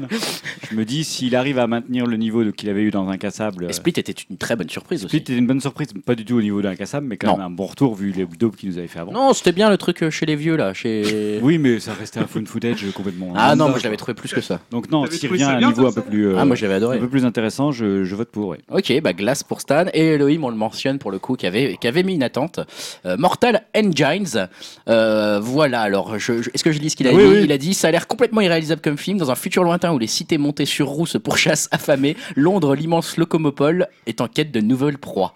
Voilà la En gros, c'est des villes film. qui se poursuivent. Voilà, c'est des En villes fait, qui se poursuivent. mais on aura un trailer pour ce film-là vendredi pour la sortie de Last Jedi aux États-Unis. Eh bah ça, j'ai envie de te dire, euh, parlons-en sur Twitter, mettons-le sur Twitter si je te parle à toi, Dimitri, community manager de Twitter. si tu penses à, tr- à mettre le, tra- le trailer de Mortal Engines sur Twitter, ça peut être cool. Eh ben Donc, écoute, j'y euh, penserai. Voilà, c'est cool. Donc ça, c'était pour euh, les euh, films de Mhm. 2017. Alors du coup, il n'y a plus de musique parce Donc- je l'ai mis tout à l'heure. C'était. Charlotte Gainsbourg qui allait Mais alors, faire est-ce qu'on pourrait en parler Parce que je crois qu'elle n'est pas très très connue. Non, Donc, si, par exemple, les gens pouvaient lui faire un peu de publicité Ah, et, l'aider à, petit bout de pouce. et pour l'aider à quand payer son appartement rue du On, a constaté tout à l'heure qu'on avait 1600 abonnés. Si chacun de nos 1600 abonnés lui file achète 1 l'album, euro, ça pourra lui payer un paquet de clopes. Euh, écoute, on passe aux séries. Les séries, Julien, j'avais dit, on commence par toi. Bah évidemment, je pense que là, c'est- on peut euh, complètement clore le débat sur les séries, c'est Twin Peaks. Twin Peaks saison droit, la, la série la plus formidable de cette année. Je sais même pas si c'est un film de 18 heures ou une série de 18 épisodes. Euh, c'est juste magistral. Moi, je trouve que la force de la série, c'est qu'à la fois, c'est pas du tout une redite de Twin Peaks euh, premier du nom. Donc, les gens qui voulaient voir du Twin Peaks premier du nom, ils vont être déçus. Et c'est pas du tout une série qui est dans le moule de ce qui se fait actuellement. C'est un peu un condensé de tout ce que Lynch a pu faire euh, de Eraserhead jusqu'à Inland Empire, voilà, en passant par Mulholland Drive. C'est-à-dire, c'est une série qui est à la fois hyper inventive, hyper drôle, assez triste parce que tu croises plein de gens d'ailleurs qui sont morts, la Dame à la bûche, Harry Dean Stanton, voilà, des, des gens qui ont disparu, qui, qui font vraiment partie du Lynch Universe. Euh, voilà, que dire, c'est une série qui est fascinante plastiquement. Ouais. Euh, on sait qu'il y a beaucoup de travaux de Lynch qui, qui ont trait à l'art contemporain. Euh, voilà, c'est une série qui est à la fois hors format et en même temps qui, qui- Qui est, définitivement aussi pas simple d'accès. hein. Moi, étant plutôt amateur de Lynch, j'ai dû m'arrêter Ouais, genre, mais- euh, à l'épisode où il y a un arbre électrique qui parle. Ouais, c'est la troisième, troisième épisode. Euh, voilà, à partir de ce bon. l'épisode 8 c'est encore plus barré mais voilà c'est euh, pour moi c'était une série où il a prouvé que bah, il pouvait encore il pouvait y avoir encore de la liberté dans la dans la création d'une œuvre que ce soit une œuvre filmée aussi pour le cinéma ou pour pour la série et pour moi bah, c'est vraiment même plus que la série de l'année c'est au-delà de ça quoi. Bah, donc, pour Julien, c'est euh, Twin Peaks saison 3, la série de l'année. Euh, pour Yao, pour Yao, qu'est-ce que c'est? Euh, Shingeki no Kyojin. C'est-à-dire? En français, l'attaque des titans. l'attaque des titans, un Saison gros, 2. gros phénomène. Ouais, euh, déjà que le manga il défonce, alors l'anime ça le transcende. Ouais, la saison bah, 1 était déjà super bien, la saison 2 est au et niveau encore mieux. Ouais. Quand on connaît le manga, c'est un truc de dingue. Donc l'anime tabasse, l'OST elle est fantastique. Et voilà, donc euh, l'histoire, bah, elle, est, elle est donc elle est vraiment prenante. Et du coup, j'attends la saison 3 pour 2018. Ok, euh, rappelle-nous le ça titre passe sur, en, euh, en japonais. C'est Shingeki no Kyojin ou SNK euh, pour les connaisseurs, mais ça passe sur la plateforme Wakanim. D'accord. Et sur Amazon, je crois que c'est la saison 1. Et je crois que ça, à un moment, ça passait sur À un moment, 4, c'était sur Netflix aussi, hein, mais je sais Ah pas ouais s'ils ont. Ouais, ouais, au tout début. Ah, c'était Netflix US, pardon. Euh, ok, ok. Voilà. Donc, euh, donc voilà, l'attaque des titans, saison 2 pour Yao dans la série de l'année. Euh, Dim, de ton côté, la série de l'année, qu'est-ce que c'est? Alors moi j'ai choisi Légion, hein, vu que tu as choisi Leftovers. Merci de me Euh, spoiler. on peut choisir la même Euh, série hein. Ah, on peut choisir la même Ouais. série. on gagne Ouais, du temps sur le conducteur quand- J'avais quand même envie de parler de Légion. hein, donc, euh, alors, si vous savez pas ce que c'est, Légion, c'est une, dé- une série dérivée des X-Men, mais sans vraiment ressembler aux X-Men. hein. Elle suit l'aventure d'un mutant extrêmement puissant qui a des pouvoirs de télékinésie et qui est atteint de schizophrénie et qui est donc euh, enfermé dans un hôpital psychiatrique et il doit faire face à ses démons intérieurs ainsi qu'à une organisation anti-mutant. Alors euh, dit comme ça, ça vend pas tellement du rêve, mais euh, c'est une série franchement originale, bien écrite et bien, bien réalisée. J'aurais presque envie de dire euh, que niveau réalisation, c'est aussi stylé qu'un Breaking Bad, par exemple. Mm. Cette série, on la doit à Noah Oily, déjà responsable de la série Fargo, qui euh, aurait pu aussi, euh, j'aurais pu très bien la choisir euh, pour série de l'année avec sa saison 3. Euh, ce mec, il a vraiment un talent pour faire vivre ses personnages qui est assez dingue. Euh, ils sont tous euh, soit intéressants à suivre et même les plus secondaires, ils sont tous marquants par leur passif ou leur originalité. Euh, Oily a aussi une, imagination débordante. Il peut passer dans ses séries au, drame, à la comédie en quelques secondes ou à de l'horreur, à la comédie musicale en passant par l'animation. Le gars, il a 15 000 idées par seconde. Euh, dans un précédent numéro, je parlais un peu euh, du ras-le-bol des séries euh, de super-héros. Et ben là, j'ai envie de dire que c'est une série de- Ouais. qui peut plaire même aux personnes qui en ont marre de ce genre. Quoi. Ouais, ouais, clairement. Ouais, je dirais même plus, Noah Oily l'a bien mis à l'envers à la Fox avec la série, car je pense qu'ils sont contre-fous des X-Men. Euh, Lui, je pense qu'il voulait juste s'amuser, expérimenter avec un personnage schizophrène. Et ça marche bien. La série peut paraître dure à suivre au début, car euh, vu qu'on suit les événements par le biais du personnage principal, on a du mal à distinguer le vrai du faux dans la série. Euh, on est aussi, paum- aussi paumé que lui, on va dire, et c'est plutôt cool.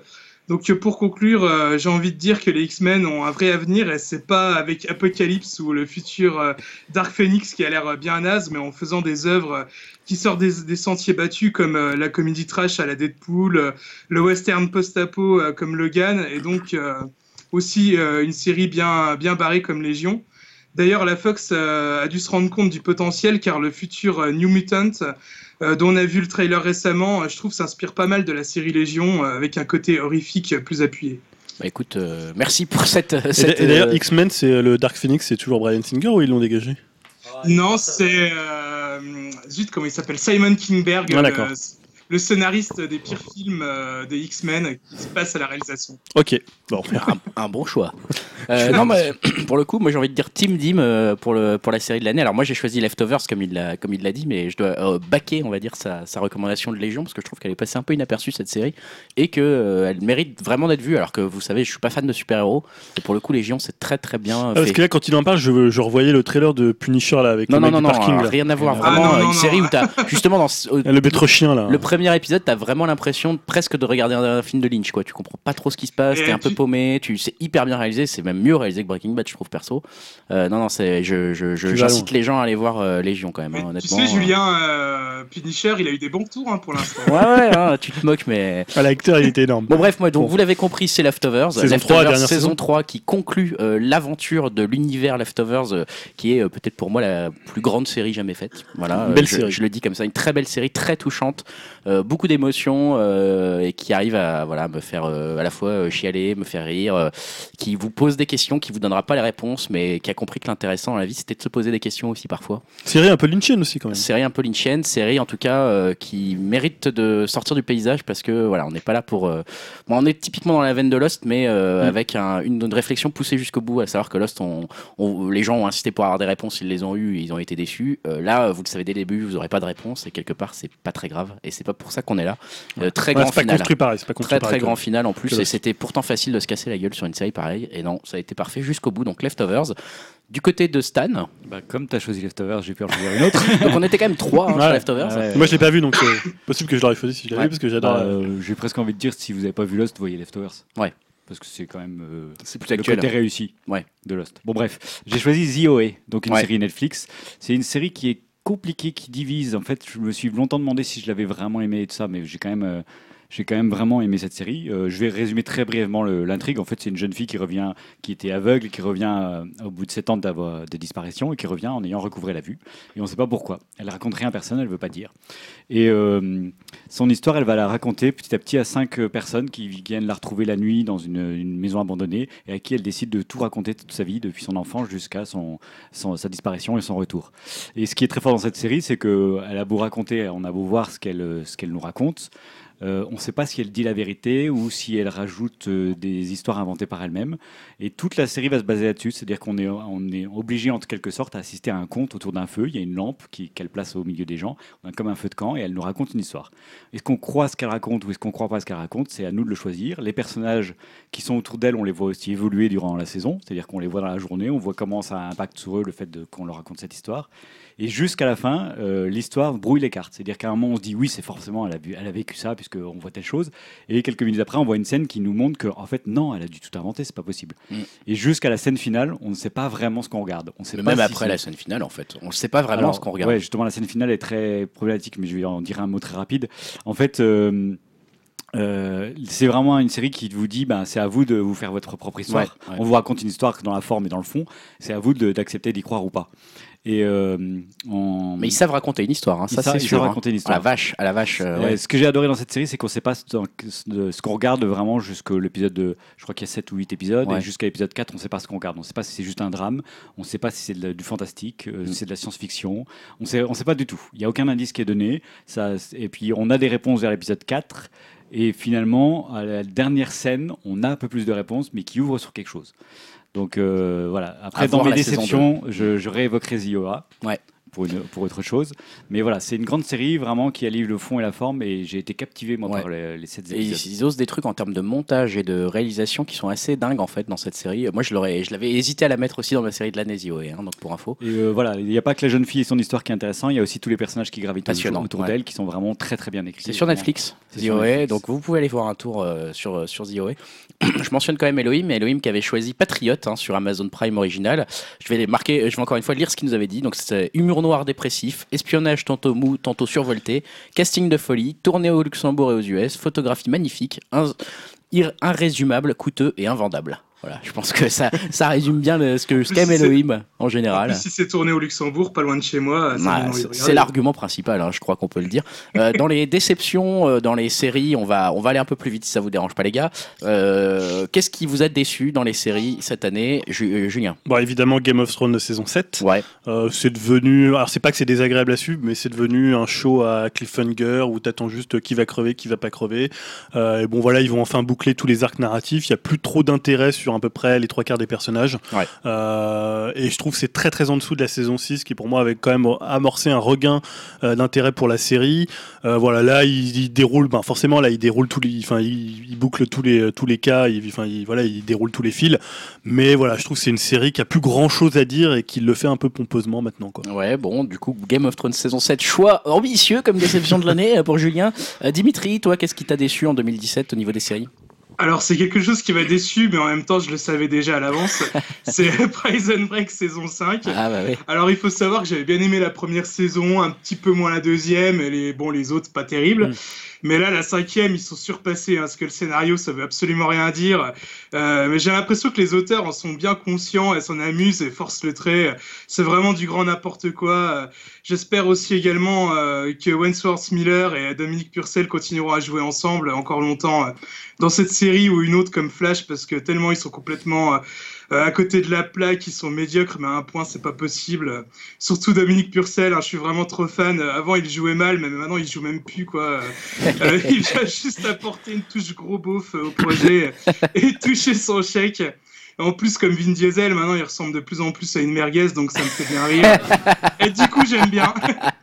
donc, bref, c'est de la grosse merde, mais j'avoue apprécier le spectacle. Bon, bah, Et puis il faut dire aussi que t'as quand même un tatouage de- d'une prison de Nancy tatoué sur le mollet, quoi. T'étais quand même. euh, ouais. T'avais poussé quand même le fait de service quand même Il assez est loin quand investi, même. Dim. Stan, de ton côté, les déceptions de l'année? Eh ben, je vais en se parler que d'une. Hein. J'ai été très déçu par la nouvelle saison de Sense8. Ouais. Ah. Sense8, j'avais adoré la première saison que j'avais trouvé. Donc c'est saison 2, c'est ça? Saison 2. Je- La première saison, j'avais trouvé époustouflante, inattendue, euh, réalisée euh, d'une façon qu'on voit très peu à la télévision, assez flamboyante. Voilà. J'avais été surpris par euh, l'intrigue aussi, et j'avais bien senti à la fin de la saison 1 que tout avait été dit, en fait, la messe avait, la messe avait été dite.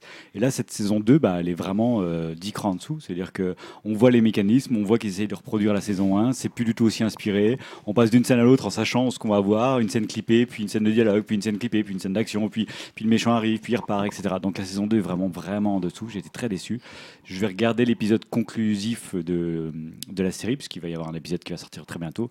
Mais voilà, pour moi, ça reste que la saison 1 à voir, et le reste, euh, est très, très in- inintéressant. Yao, de ton côté, la série déception de l'année Euh, alors moi je change, c'est un animé. Ouais. Comparé à vous, donc c'est Atom the Beginning, c'est la préquelle ben, de la fameuse série Astro Boy de Tezuka.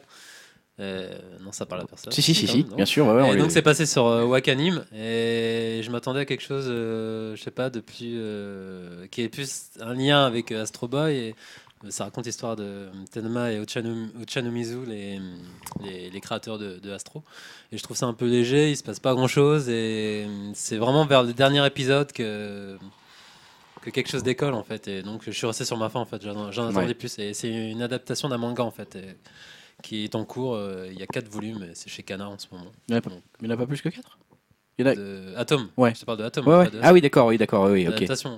Ok, d'accord. Donc, Atom the Beginning, euh, déception de l'année pour Yao, qui Bah, par, trouve la plus par série. défaut, euh, en même temps, vu que contrairement à vous, j'ai j'ai pas trop regardé de série. Ouais. Moi, je me suis plus concentré sur, euh, sur les animes en fait. Ouais. Et donc, voilà. Et on peut mentionner aussi Elohim, Elohim qui avait mis euh, dans son choix euh, 24 Legacy. Ça me semble être assez à mon Bon choix. Il avait mis un petit commentaire. Merci Elohim, ouais, il avait dit euh, vraiment mauvais. et voilà, il conclut en disant qu'on manque de séries d'action de qualité, ce qui est peut-être pas faux. Euh, c'est peut-être pas faux. Euh, Euh, On n'a pas fait de bilan sur l'année des saisons. L'année des séries? Ouais, pardon, l'année des séries. Ah, c'est vrai. Est-ce qu'on a Oui. le temps? Attends, je Bah, si regarde t'as quelque chose à dire. attentes. Bah, grande année quand même. Oui, bah, moi je vais faire du grand classique, hein, c'est-à-dire encore une domination de Netflix, mais euh, ça on a envie de tous le, le- le dire. euh, je trouve que la qualité ne décline pas. On n'a pas cité Black Mirror par exemple, que Mm, ouais. Netflix a repris. En fait, je m'attendais à ce que Netflix plante la série. Ils en ont fait quelque chose quand même d'assez incroyable. Ils ont maintenu le Ils ont niveau. continué le niveau, ouais. Voilà, euh, il y a quand même des déceptions. Moi, la dernière saison de House of Cards est très en dessous de, de- du début, mais il y a toujours vraiment des séries comme 13 Reasons Why, dont on n'a pas beaucoup parlé. Mais Enfin, on en a beaucoup parlé euh, À l'époque. il y a une série qui est beaucoup regardée en ce moment qui s'appelle American Vandal que je t'ai déjà Mm. conseillé, Grégoire, où c'est juste un faux documentaire. Je crois qu'on appelle ça un mocu. Un documentaire, ouais. Un faux documentaire sur des adolescents, un adolescent qui dessine des, des bits sur les voitures des profs. Et on cherche, à- qui est accusé et on, sait, on essaye de savoir si c'est vraiment lui Je trouve ça génial.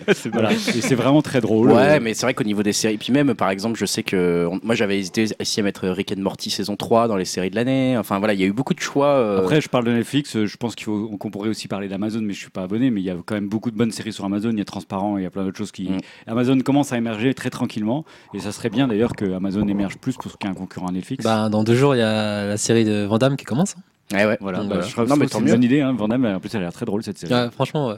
Il y a C'est- aussi la série de Philippe Cadic, qui, euh, ce qui paraît, c'est un peu un équivalent de, de Euh, Black Mirror. The Man in the High Castle, tu parles de ça? Non. Non. non, une autre série, en Ah, fait, c'est une série anthologique, c'est que des petites Ah oui, histoires euh, ouais, ouais. séparées comme Black Mirror, et à ce qui paraît, c'est très bien. D'accord. Est-ce que tu as un mot sur la, les, les productions françaises? Euh, bah, 10%. Comment ça, 10%? Bah, Il y a 10% par exemple la saison 2 qui Alors, était quand même assez réussie. Moi, je suis très client de 10%. Je trouve Ouais. que c'est une très très bonne. C'est d'ailleurs la meilleure série française de cette année. J'allais dire, euh, à part ça. Tu sais, la série avec Xavier de Maison, je sais pas si vous l'avez regardé. euh, Non, je vois pas ce que c'est. C'était sur. euh, je crois qu'il y avait 10 épisodes. Ouais, les divorcés, la, ca- la crise de la quarantaine, et j'avais trouvé Ah, ça Quadra sympa. Ouais, voilà. Ouais, j'ai pas, c'était j'ai assez pas réussi à le marrant voir, on m'avait parlé, j'ai pas réussi à le revoir c'était- sur c'était euh, en aussi. replay. Avec ça et 10%, euh, j'étais assez Ouais. euh, surpris par. Alors moi j'ai quand même bien aimé euh, Paris, etc.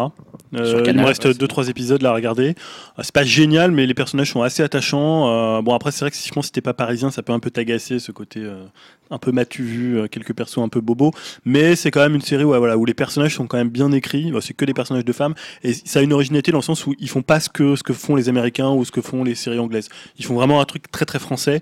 Voilà et avec des actrices, il y a Anaïs de Moustier, il y a Zabou Bretman, il y a Valérie qui réalise. Il s'est écrit par Maïwen aussi. Voilà, donc c'est un peu. Moi, je trouvais ça plutôt plutôt réussi sur le sur le long terme. Tu te dis pas c'est génial, mais euh, c'est pas aussi mauvais que certains pouvaient le dire quand ils regardaient les deux trois premiers épisodes. Les attentes? Les attentes de 2018 Est-ce que vous en avez aussi le- sait les bureaux des légendes, si, non? C'était- Ouais, qui Marseille. Moi, je connais pas trop, mais. euh, Moi non plus, je Ouais, connais bah, pas. Apparemment, il y avait de bonnes critiques aussi. ouais. Ouais, ouais, les- mais souvent les productions originales Canal ont quand même Ouais. euh, plutôt un. Marseille, ah non, ça c'est Non, Netflix. oh, c'est Netflix ça. Ont plutôt bon retentissement. Euh, bah, tu l'as dit un peu Stan là dans les séries qu'on n'avait pas évoquées dans ton dans ton mini bilan sur les sur les séries. On a tu as parlé de Black Mirror euh, que voilà moi je- j'avais mis dans les attentes de 2018. Bon même si ça sort en 2017, euh, on peut on Ça peut sort le 29 décembre. Ouais, c'est bon, ça. allez. Donc, euh, effectivement, on peut, on peut presque dire qu'on y est. Euh, on vient de parler de 10%. Ouais, Julien l'avait mis j'attends dans la les saison attentes. 3. Voilà. Plus parce que je trouve que la fin a été un peu moins réussie que toute la série, et donc je me demande comment ils vont un peu retomber sur leurs pieds euh, sur la saison 3. C'est vrai. Euh, Dim, toi, t'attends quoi en 2018 niveau série? Euh, bah, une série Netflix aussi qui s'appelle Altered Carbon, euh, une série euh, dans un monde cyberpunk euh, qui avait l'air vraiment pas mal. Euh, J'ai vu le trailer, ça m'a bien hypé, donc euh, voilà, ça a l'air d'être cool, un peu un style à la Blade Runner avec un peu des néons et tout. Ça avait l'air cool. Ok, Altered Carbon, euh, donc sur Netflix. Euh, Yao, toi, t'avais mis euh, bah, encore euh, l'attaque des Ouais, Titans. euh, Shingeki euh, saison 3, comme je disais, et The Tick. C'est Amazon, une- ça Ouais, c'est Amazon, ouais. Ouais, En fait, c'est pas vraiment une saison 2, je crois que c'est la saison 1, mais la partie 2 d'accord. qu'il avait divisé. Et moi, j'avais bien aimé, je trouvais ça sympa. Il y avait déjà une série dans les années 90, et je crois que c'est adapté d'un comics en fait. Et c'est sur les super-héros, mais avec une vision différente et plus. euh, enfin, pas trash, mais. Euh, bah, je sais pas comment dire. euh, C'est, c'est, ouais, c'est, ça se moque un peu quand ouais, même. voilà. Ouais, voilà, c'est- mais de l'humour noir, voilà. Ouais, c'est humour noir et parodique, Je quoi. ça sympa en fait. Ok, donc ça c'est The Tick. C'est quoi The Tick? C'est un, un homme qui devient un, C'est un homme tic. tic. Ouais. C'est ça? Ah, il a un costume de tic. hein. Un Ah, le de tic, costume, tout il est bleu, ouais. Voilà, c'est tout. Et c'est ça le pitch. Ok, Je sais même pas s'il a des super pouvoirs en fait. Si, si, Ouais, il en a. Genre, le mec il est invincible quoi, il est super balèze. quoi. Ah d'accord, ok, Voilà. ok. Bon, ouais, bon C'est- voilà. C'est très particulier, mais je trouve ça c'est court en fait. Ça dure, euh, je crois, une vingtaine de minutes et il y a genre six épisodes, donc c'est ça se regarde vite fait quoi. Et puis bah, on peut peut-être conclure avec Stan qui attend euh, finalement, comme tu le dis dans ton trait dans le que dans des classiques. résumé, Non, des mais je, grands vais en- classiques. je vais parler que d'un. Je vais parler de The Handmaid's Tale, ce Ouais, qu'on n'a pas évoqué, qui est quand même une très bonne série. Il y a eu la saison 1 cette année, la saison 2 arrive en avril sur OCS. Et c'est vraiment une série que je recommande énormément. Une série euh, futuriste. Mmh, voilà. Anticipation. euh, Anticipation un futuriste monde, qui euh, En fait, elle est très forte parce qu'elle fait froid dans le dos parce qu'on se dit que ça Ouais. peut vraiment arriver. Moi, on a beaucoup, moi, c'est une série dont on m'a beaucoup parlé autour de moi. euh, C'est Oui. c'est la série avec celle qui joue dans Mad Men. Euh, oui, euh, Ouais, Elle joue extrêmement bien en plus. plus son nom, évidemment. Elisabeth Moss. Elisabeth Moss, ouais. Voilà, Hmm. Elisabeth Moss.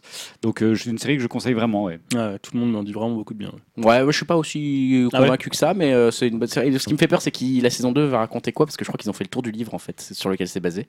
Donc j'ai un peu peur de ce qu'ils vont raconter. T'as cité la série avec J.K. Que tu sais, t'avais dans le dernier. euh, Euh, de quoi tu parles le trailer euh, avec une série. Ah oui, oui, non, bah, je l'ai pas, je l'ai pas cité parce que je l'attends pas plus Ah, je que crois que tu ça. l'attendais, d'accord. Non, non, je l'attends pas plus que ça, moi perso. euh, voilà, je- j'ai dit Black Mirror. Et euh, euh, Elohim, lui, il attend euh, Mayan CMC. tout. Ouais, bah vas-y, je te laisse en parler du Non, coup. je sais pas, je sais pas ce que c'est. Donc, Spin-off de Ah, Son of c'est un, Anarchy. c'est un spin-off de Sons of Anarchy euh, avec euh, le gang des Mayans, le gang des, euh, des Latinos. Et, euh, ouais, ça peut être marrant. Je pense Il que met ça plaisir- peut être il met- une série euh, bourrine. Ouais, il met plaisir coupable absolu. Ouais, je suis d'accord avec lui.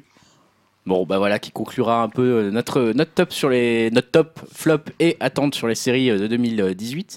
Euh, on va passer aux albums et avant qu'on passe aux albums, si je me trompe pas, on va écouter un petit morceau. Euh, de qui on va écouter un petit morceau?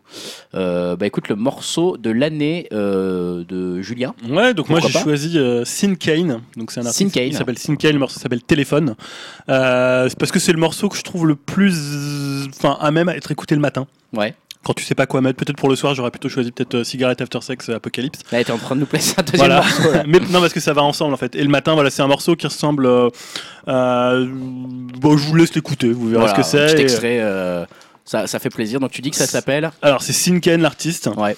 Je crois qu'il est d'origine nigériane et c'est assez électro, Ouais. Assez dansant pour le coup. Et le morceau s'appelle Téléphone.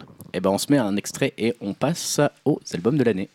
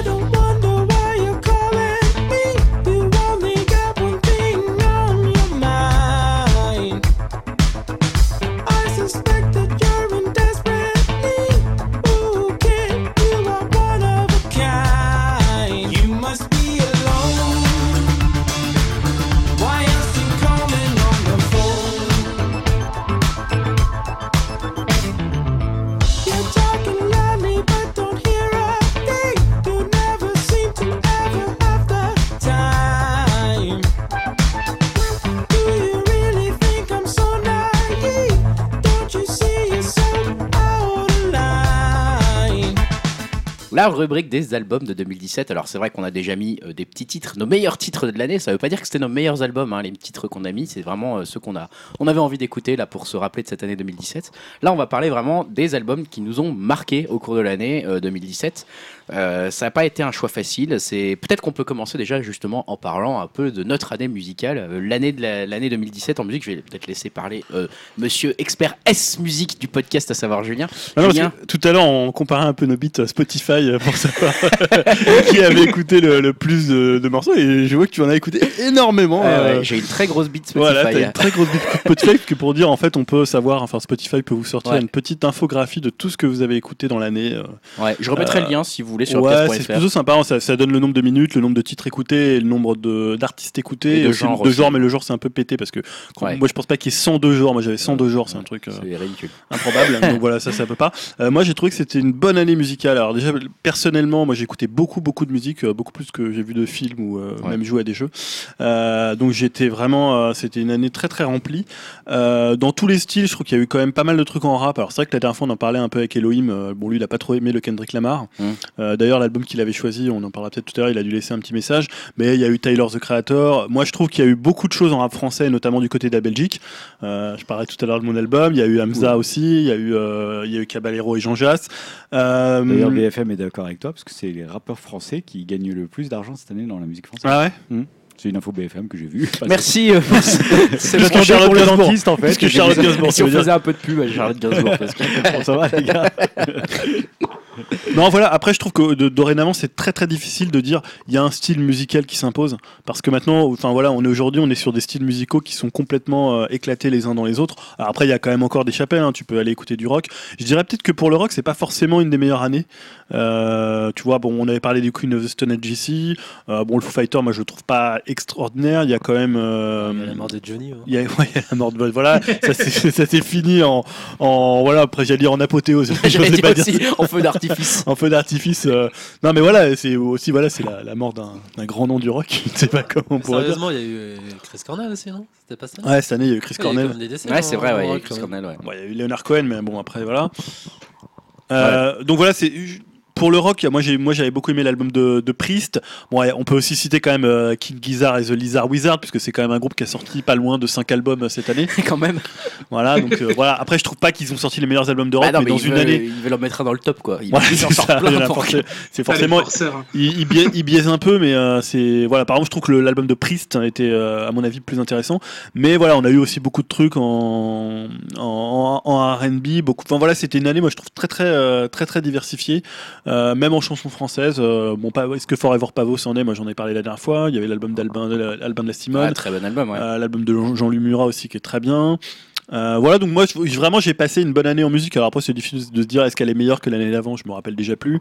Ouais, c'est compliqué, c'est compliqué. Non, mais euh, globalement, euh, ça, ça Mm. se suit, mais ça ne se ressemble pas. T'as toujours des nouveaux artistes, des nouveaux genres, des nouveaux Ouais, puis maintenant comme, les genres sont un peu tout, tout, tout éclatés, qu'il n'y a plus tellement de chapelles avec comme ça à l'époque il y avait les indés d'un côté. il y avait- Non, c'est vrai que ça se mélange vois, beaucoup. ça, maintenant c'est très très mélangé, donc c'est toujours difficile de, de sortir des tendances.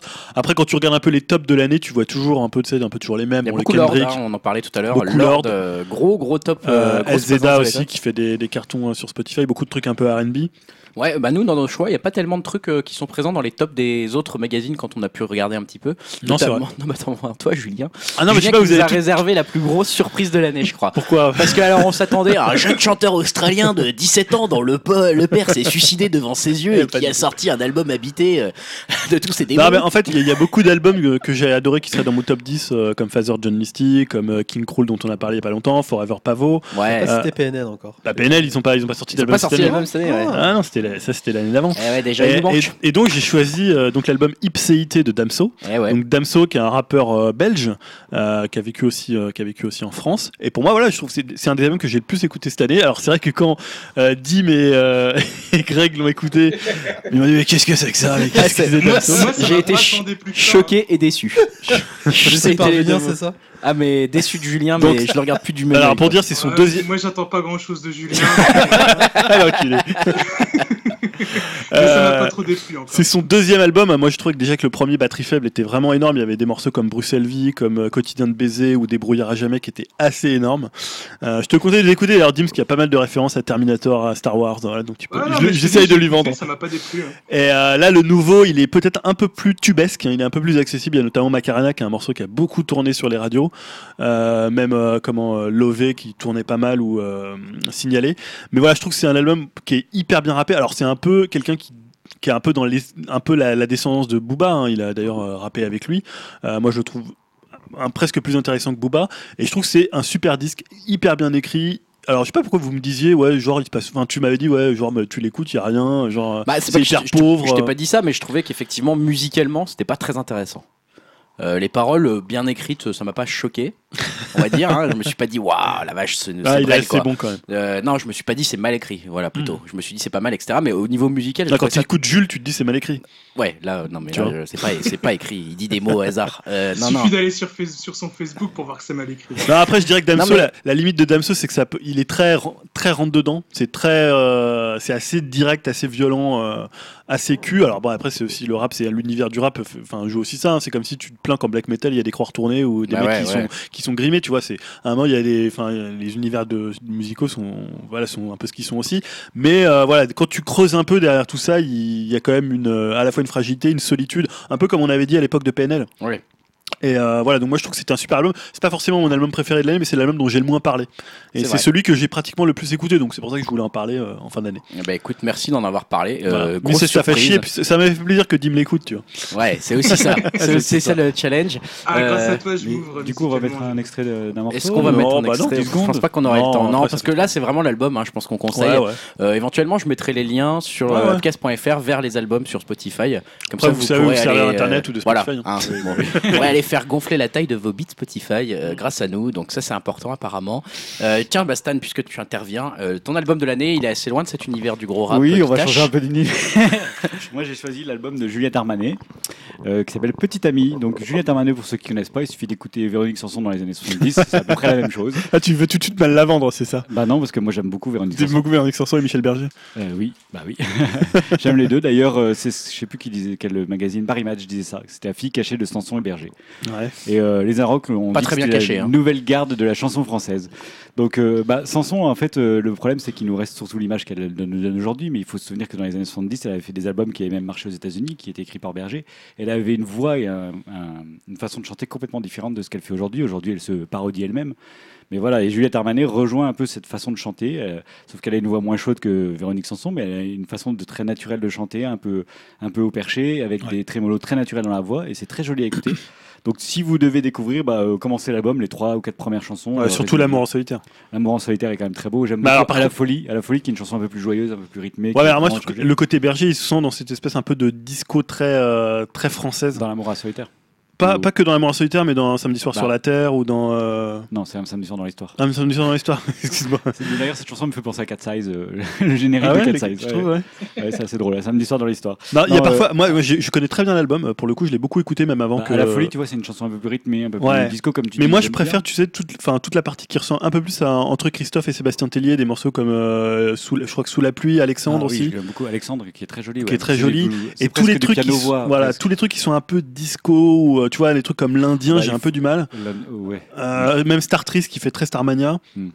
Bah voilà, mais ça c'est le côté berger, mais il faut Mais accrocher. voilà, moi j'ai du mal. Enfin, tu vois, je trouve que l'album il est hyper bien produit, euh, elle, est hyper talentueuse. Mais après, tu vois, ressortir Véronique Sanson et Michel Berger du formol d'où ils étaient, je sais pas si c'est. euh, voilà, j'en avais fait un post Facebook où je me moquais un peu de l'album à l'époque. Et pourtant, c'est un album que j'ai pas mal écouté et je suis assez d'accord que c'est. euh, au niveau chanson française, c'est un des albums marquants. En plus, elle a le côté. Elle, elle- bah, tu vois, parce que c'est quand même des goûts un peu. euh, qui font pas forcément Comme tu l'unanimité. disais, euh, tu parlais de l'univers du rap, moi Ouais. par exemple, qui me touche absolument pas, et Ouais. je, je trouve, je comprends pas pourquoi ces gens sont énervés quand ils chantent.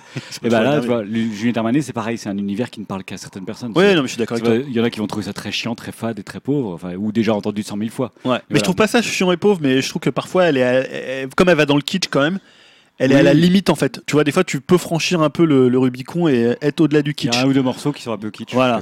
Mais Et moi, après, je elle ose, elle toujours- ose, tu toujours vois, poétique. Je trouve ça toujours Ouais. poétique. Et vous coupez la parole par contre au bout d'un moment. Non, mais euh, c'est un- c'est disque assez intéressant d'en parler. euh. Mais non, je trouve que l'amour je- l'amour en solitaire, pour moi, c'est un des meilleurs morceaux de cette C'est année. le premier, donc euh, voilà, n'hésitez Ouais. pas à écouter l'amour en Non, non, solitaire. franchement, faut l'écouter, le Juliette Armanet. Mais, mais merci en tout cas pour ce choix qui change un petit peu, euh, notamment euh, de, de, voilà, de nos. J'ai fait choix. Booba, mais finalement. Trône, hein, celui-ci, il est bien. C'est ça, euh, ouais, apparemment il est pas mal. Donc ça c'était ton choix, Stanislas. Donc Juliette Armanet, Petite Amie, hein, c'est le titre, c'est ça? C'était l'album. en Ok, effet. ok, ok. Euh, Yao, toi tu as choisi euh, une OST. Ouais, encore par défaut, hein, vu que j'écoute pas beaucoup, beaucoup de musique et c'est toujours tendance avec euh, Shingeki no Kyojin, c'est le compositeur euh, Hiroyuki Sawano. Euh, c'est épique, euh, épique, fucking épique. C'est fucking épique. En fait, c'est, Excuse-moi. en fait, c'est le compositeur. Il a notamment bossé pour, euh, sur du jeu vidéo pour euh, Xenoblade X Ouais. sur euh, Wii U. Et il a fait d'autres bandes annonces, pardon, d'autres OST d'animes comme Kill la Kill, Ah oui, d'accord. Et, et plein d'autres. D'accord. voilà, non, moi je trouve ça, ça va bien avec l'anime, c'est, c'est épique. Bah, n'hésitez pas à écouter les, les morceaux. C'est, j'adore ce genre de musique en fait, tout, tout ce qui est musique de film en fait. Du- Du coup, ça me permet de bosser tout ça tranquille. donc. Bah écoute, on, on- on ira écouter ça. C'est pas facilement simple à trouver hein, sur, euh, sur Spotify, etc. euh, mais peut-être sur L'album. ah oui, ouais. Dispo, ouais, sur YouTube, on peut peut-être l'écouter Sur euh, iTunes. Sur iTunes. Tu peux l'acheter. Ouais, peux l'acheter. direct sur iTunes. Tu peux aussi l'écouter gratuitement. Oui, c'est relatif, mais oui. Euh, du coup, euh, je mentionne peut-être la. Tu parlais un peu de- du choix d'Elohim Ouais. tout à l'heure. Euh, Elohim, il avait choisi. euh, tu veux peut-être en parler Tu connais peut-être mieux que, que moi. Je l'ai écouté une fois. Euh, euh, Aesop Rock. C'est dommage qu'il soit pas là, j'aurais préféré qu'il en parle. Ouais. euh, Euh, il a choisi un album de 2016. Là, c'est ça, déjà, je me suis dit, bon, c'est un peu Ouais, limite. les gens lui passent. Déjà, on lui passe un album de 2016. Franchement, j'ai un peu gueulé. Donc, c'est Aesop Rock, The Impossible Kid.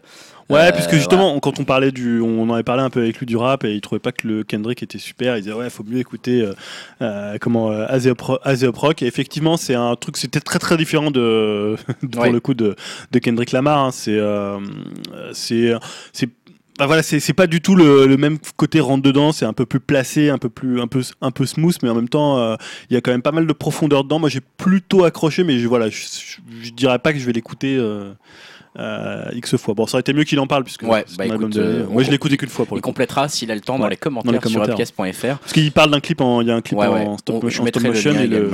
Euh, du côté de, de bah, je vais peut-être parler, je, vais laisser- je laisserai finir Dim comme tout à l'heure. Euh, moi, j'ai choisi l'album, j'ai eu du mal à choisir euh, beaucoup de bons albums.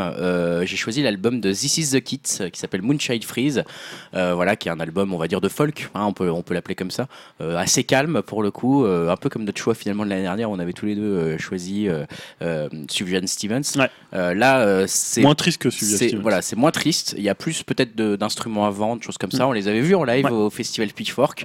Euh, C'était à la fois une, euh, un groupe que j'attendais parce que je savais que ça allait me plaire, ce côté folk très très épuré euh, et très bien construit. Et en plus en live, ça a confirmé la bonne surprise parce que pour le coup, il y avait beaucoup d'énergie, ils étaient très nombreux sur scène et c'était très sympa. Donc moi, je vous le conseille cet album. Bah, c'est marrant, j'ai un peu écouté. En fait, je vais peut-être dire une bêtise, mais sa voix m'a fait penser à Aimé Man. Oui, un peu. Tu vois, Ouais, ouais, il y a un quand peu de ça. T'as raison. de- pour ceux qui ça, Ouais, ouais, t'as raison. de Magnolia, c'est un peu juste le même genre de voix. J'ai trouvé ça très vrai, joli en fait. c'est vrai. Et elle joue beaucoup avec sa voix. hein. Elle est très très à l'aise avec sa voix, tu le sens. Donc, euh, un- moi je trouve que c'est un album, moi je trouve un très bon disque et c'est un, un, un- un groupe très assuré. Mm. Et d'ailleurs sur scène on l'avait vu, c'est ça coule de source, tu vois, c'est pas un truc forcé ou euh, même tu le ressens sur album. Ouais. Tu sens que c'est un groupe qui a une certaine expérience, qui, euh, enfin, qui sait faire un disque et qui sait faire un concert en fait. ouais, Et ça, ça se ressent sur l'album. Clairement. C'est un euh, très bon, je trouve que c'est un très bon disque. ouais. D'ailleurs, il est- Vraiment. Je l'ai, je l'ai- je l'ai jamais vu cité euh, dans les albums de Allé. Je suis très étonné de Même ça quand parce tu fais un top 100, tu vois. Encore tu fais un top 20, ok, peut-être un top 10, Ah bah, tu moi, le je le mettras pas. top 1. Tu Ouais, vois, je suis d'accord, mais non, mais je comprends que ça y soit pas forcément. des top 100. Bah non, mais je vois des top 100 Julien, passer. il pourrait. hein. Quand il s'ennuie, il fait son petit top 100. Non mais tu vois par exemple je vois pas le Damso je l'ai pas vu mais bon c'est un truc français mais il y a des trucs que je vois pas passer je, je comprends pourquoi je les vois pas Ouais. mais tu vois là dans un top 100 qui ne Ouais. soit pas Quand même, euh, ouais. Moi, je suis étonné aussi parce que c'est vraiment un très bon album. Ouais, Il n'y a, ouais. pas de raté, quoi. non, non pas de raté non. Donc bon voilà, This is the Kid Moonshine Freeze et on va quand même parler de l'album de l'année de Dim aussi qui a choisi un, un groupe euh, euh, dont on a déjà parlé, euh, on en avait déjà un petit peu parlé Dim. Ouais, donc euh, bah, enfin toi, euh, Greg et Julien, euh, vous faites la compète euh, Spotify pour savoir qui c'est qui a la plus grosse. Moi, je pense que je fais la compète avec Yao pour savoir qui c'est qui a la plus petite, hein, parce que j'ai j'ai pas écouté énormément de musique cette année, donc je choisis déjà un album qu'on a déjà évoqué, c'est celui des Foo Fighters, Concrete and Gold. Donc euh, c'est un album, euh, je trouve, qui revient pas mal sur leur carrière, hein, une sorte de, de best-of avec de nouveaux morceaux. Euh, comme d'hab, euh, Dave Grohl a un grand sens de la mélodie et euh, je trouve qu'il sait vraiment bien composer des tubes. hein. Chaque morceau euh, est bien accrocheur. Euh, par exemple, j'ai écouté des morceaux comme euh, Run en boucle à la sortie. Euh, J'aime aussi euh, l'alternance de morceaux assez énergiques avec des morceaux plus calmes. Enfin bref, un, un album euh, moi qui m'a bien foutu la patate cette année quoi. Eh ben écoute, merci Dim, merci Dim. C'est vrai que le Foo Fighters c'est toujours une, enfin, Moi, je pas toujours une valeur moi je sûre. l'ai trouvé pas mal. Bien Mais- meilleur par exemple que- Ouais. que, le Queen of the Stone Age. Oui, il y a vraiment deux trois morceaux excellents euh, The Sky is, is the Neighborhood est très bon. Il y a je sais plus euh, Friday euh, attends, c'est quoi? Friday Rain là qui est vers la fin là qui est vraiment pas mal.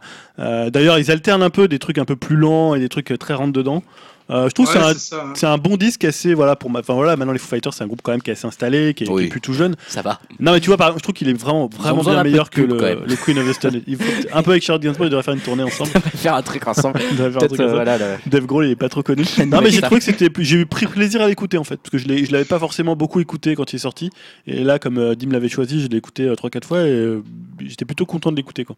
Je trouve que ça fait plaisir, on va dire, qu'ils reviennent sur un album comme ça, euh, parce que l'album qu'ils avaient fait avant, c'était plus un album concept où, euh, on va dire, ils essayaient de, de, faire partager les différents courants euh, de rock américains, et je trouve que ça passait pas trop bien, en fait, C'était- ça donnait pas grand chose, quoi. Bah voilà, donc ça c'était. Hop là, pardon, j'ai coupé mon micro. Euh, ça c'était pour notre top musical euh, album hein, donc euh, de, de l'année. Au niveau des déceptions et des attentes, on en a un peu moins. C'est plus Ouais. difficile peut-être parce que les Bah, les attentes juste, non les- c'est surtout les, oublie. attentes c'est compliqué parce que les disques ils sont pas forcément ouais, ouais, annoncés via des trailers ou comme les jeux vidéo Bah, même dans le les déceptions, il y a que toi qui as mis un truc. Hein. Ah ouais j'ai mis un truc moi. Ouais, t'as mis pas une déception, mais une merde. Ah oui, oui. Moi, je suis très très fan de Barbara. Ouais. Donc, c'était les 20 ans de la mort de Barbara. Et il y a eu un disque en fait qui s'appelle Barbara et elle. Donc, d'ailleurs, il y a Juliette Armanet dessus qui fait, qui s'en sort peut-être le mieux avec euh, l'Aigle Noir. Euh, mais il y a notamment une version euh, de Mon enfance de Louane. Euh, qui est absolument horrible. Donc pour ceux qui ont déjà entendu Mon enfance, c'est un, un- un morceau assez plutôt, enfin plutôt triste. hein. C'est Barbara qui revient euh, dans sa maison familiale, euh, voilà, des années après. Et donc voilà, justement, elle dit que l'enfance c'est vraiment, c'est vraiment ce qui nous déchire et c'est, faut jamais revenir vers son enfance. Et là, c'est une version, donc voilà, une gamine qui a 17-18 ans qui reprend du Barbara, bah, c'est absolument atroce. Surtout, voilà, j'ai rien contre Louane, hein, honnêtement, hein, tu vois, j'ai rien, pour non plus, mais. Mais déjà, reprendre Barbara, c'est. Ouais, déjà c'est compliqué compliqué de pas une reprendre bonne idée, Barbara. ouais, c'est pas une bonne idée. Euh, mais voilà, donc comme c'était les, les 20 ans de, la, de sa mort, euh, voilà, il y a eu. Je conseille plutôt. euh, il y a eu un album de Alexandre Tarot, qui est un pianiste classique, qui a fait euh, une reprise, des reprises de Barbara avec euh, plein d'invités, euh, qui est beaucoup plus intéressant. Il n'y avait pas Patrick Bruel aussi qui avait fait un. Euh, il a dû faire un. Oh, il est truc, dans ouais. tous les trucs, lui. Il est dans tous Ah, je crois que c'était les. 2017. Bah, il y a. Depardieu qui a fait un. Mais bon, Depardieu, c'est plus légitime parce qu'il ouais. connaît, il a très bien Bah, connu Barbara. C'était une de ses meilleures amies. euh. Ouais, ouais, ouais. Bon, après, je dis rien, tu peux reprendre du Barbara, tu peux reprendre du Brel. Mais à un moment donné, quand tu choisir mon enfance, qui est un morceau plutôt quand tu. Enfin, voilà, quand t'es, je sais pas, si t'as, quand t'as 50, euh, 40, 50 ans et que tu. Enfin, tu vois, voilà, c'est un morceau qui peut pas être chanté par quelqu'un de 17 ans. Parce que t'as, ça, c'est, ça, pas- c'est un non-sens, quoi. Je sais pas si c'est l'âge qui fait ça. Barbara, c'est surtout son type de. sa façon Ouais, de mais même là, c'est. Elle, chante quelque chose de quelqu'un qui revient. euh, c'est-à-dire C'est que pour elle, c'est comme si non, tu elle, revenait elle deux ans en avant pour Louane. Elle a dû le chanter euh, avec euh, sa voix de Louane, c'est-à-dire une Oui, voix- oui, elle essaie de mettre, elle surjoue l'émotion, elle surjoue l'émotion, tu vois, quand elle parle de, euh, de sa mère qui est enterrée, machin, et donc elle surjoue l'émotion, donc parce que voilà, que, je dis pas que sa mère est pas morte, mais tu vois, qu'est-ce que. Enfin, ouais, non, mais c'est le truc, et tu peux pas choisir cette chanson quand t'as cet âge-là, en fait. Tu vois, t'en choisis une autre, il y en a plein, je sais pas, il y a Allumer le feu. Voilà, ou allumer le feu. non, mais t'en as plein de Barbara qui peuvent être chantées. Bah, euh, qui sont- euh, Ouais, bon, même, ou tu prends pas Nantes, ou ouais, Göttingen, peut-être pas, mais tu prends Dis qu'on bah, reviendra aurait dessus, voilà. l'aigle noir, hein, qui est assez long. Ou l'aigle noir, ou euh, voilà. On assez de débats sur Barbara. Euh, je vous coupe la parole euh, parce qu'on va parler quand même rapidement des attentes, sachant que Dim en a une. Dim, t'attends quoi comme album en 2018 Bah, un album qui sort euh, assez rapidement en janvier, c'est le prochain album de Machine Head. Ouais. Il y a déjà deux titres de dispo et euh, bah, je pense que c'est un de mes groupes de métal préférés euh, qui allie aussi bien le, le trash, la mélodie, Ah, euh, voire limite un peu des euh, Ils existent toujours? Et, ouais, bah oui, ça existe toujours. Attends, c'était bien le, le gars de Gwen Stefani ou je sais pas quoi là? C'est pas lui euh, ah non, ça c'est euh, Ah, je c'est un groupe qui qui s'appelle Bush, mais ils ont fait effectivement une chanson. euh, Ah, pardon. Ça je s'appelle Machine Head. Mais Bush, c'est un, euh, non, groupe- le- c'est un groupe australien, non? Non, mais autant pour moi en fait. Je confondais, ouais, c'était le nom du single. en fait, Ah oui, Machine d'accord. Ouais, voilà, ouais. Bien. Mais non, non, c'est un groupe américain euh, de, de trash metal. Bien Euh, bourrin à la dîme quoi. Ah, ça va encore. Machinette, c'est pas si bourrin que ça quand même. Non, ça va. Ça va. Non, non, mais Ah, je comprends ton impatience. On va dire les, les, deux, les deux morceaux qui sont euh, sortis, euh, ils sont assez mélodiques. euh, ils sont revenus sur un penchant plus mélodique, donc euh, à voir ce que ça va donner. On va voir ça. Euh, du niveau des attentes aussi, on peut citer celle d'Elohim qui avait marqué. euh, en plus, il a une exclue Upcast. Donc attention, attention, chers auditeurs, c'est la première fois qu'on a une exclue. Euh, le nouveau, donc lui, il attend le nouveau Deltron 3030 ou 3 3030, je sais pas comment on dit. Donc je lis euh, textuellement ce que met Elohim. Exclu Upcast qui intéressera les 20 pélos qui connaissent Deltron. Euh, Kid Koala, que j'ai rencontré un peu saoul dans une soirée, m'a confié que toutes les instrus étaient prêtes, mais Deltron mettait vachement de temps à écrire. Donc on sait pas si c'est pour 2018. Donc voilà, je sais pas, mais en tout cas, je trouve que l'info m'a fait marrer. Et comme on a, c'est notre première exclue, euh, voilà, je suis assez fier de, de la danser. Merci à Elohim pour ça. Euh, on va passer tout de suite euh, à quoi, du coup, après les albums C'est les jeux vidéo. On Tu met un morceau. écouter ou- un petit morceau? Ouais, on va écouter bien sûr un petit morceau, et c'est celui euh, de euh, Dimitri qu'on va écouter. Dimitri, t'as choisi euh, un groupe, euh, ma foi, qui m'a presque fait verser ma larme quand j'ai vu ton choix. Euh, Ah, je t'en remercie. Ah, franchement, ça fait plaisir. Ouais, j'ai choisi euh, Perfect Circle avec le morceau euh, The Doomed. Euh, donc Perfect Circle, c'est un groupe quand même qui est relativement culte hein, et qui avait fait une pause de plus de 10 ans. C'est avec le chanteur de Tool, Maynard James Keenan, avec euh, entre autres aussi euh, enfin d'autres stars comme euh, James Iha des Smashing Pumpkins. Il y a Geordie White, l'ancien bassiste de Marilyn Manson, qui était dans le groupe aussi. Et euh, voilà quoi, j'ai choisi ce morceau parce déjà et d'une parce que ça m'a fait plaisir de les voir revenir aux affaires. Et euh, bon, bien souvent comme eux, au début j'avais un peu moyennement accroché, puis à force de l'écouter, je trouvais que ce morceau était vraiment bon avec de bons riffs de guitare, une ambiance bien pesante. Et puis bon, ça fait toujours euh, plaisir d'entendre la voix du, du chanteur de Tool, donc euh, voilà. Eh ben, on écoute un extrait tout de suite de, ce, de cet excellent morceau. Les boss reviennent, euh, Perfect Circle, et ils montrent à tout le monde comment ça se passe. On écoute ça pendant une petite minute. Behold a new Christ.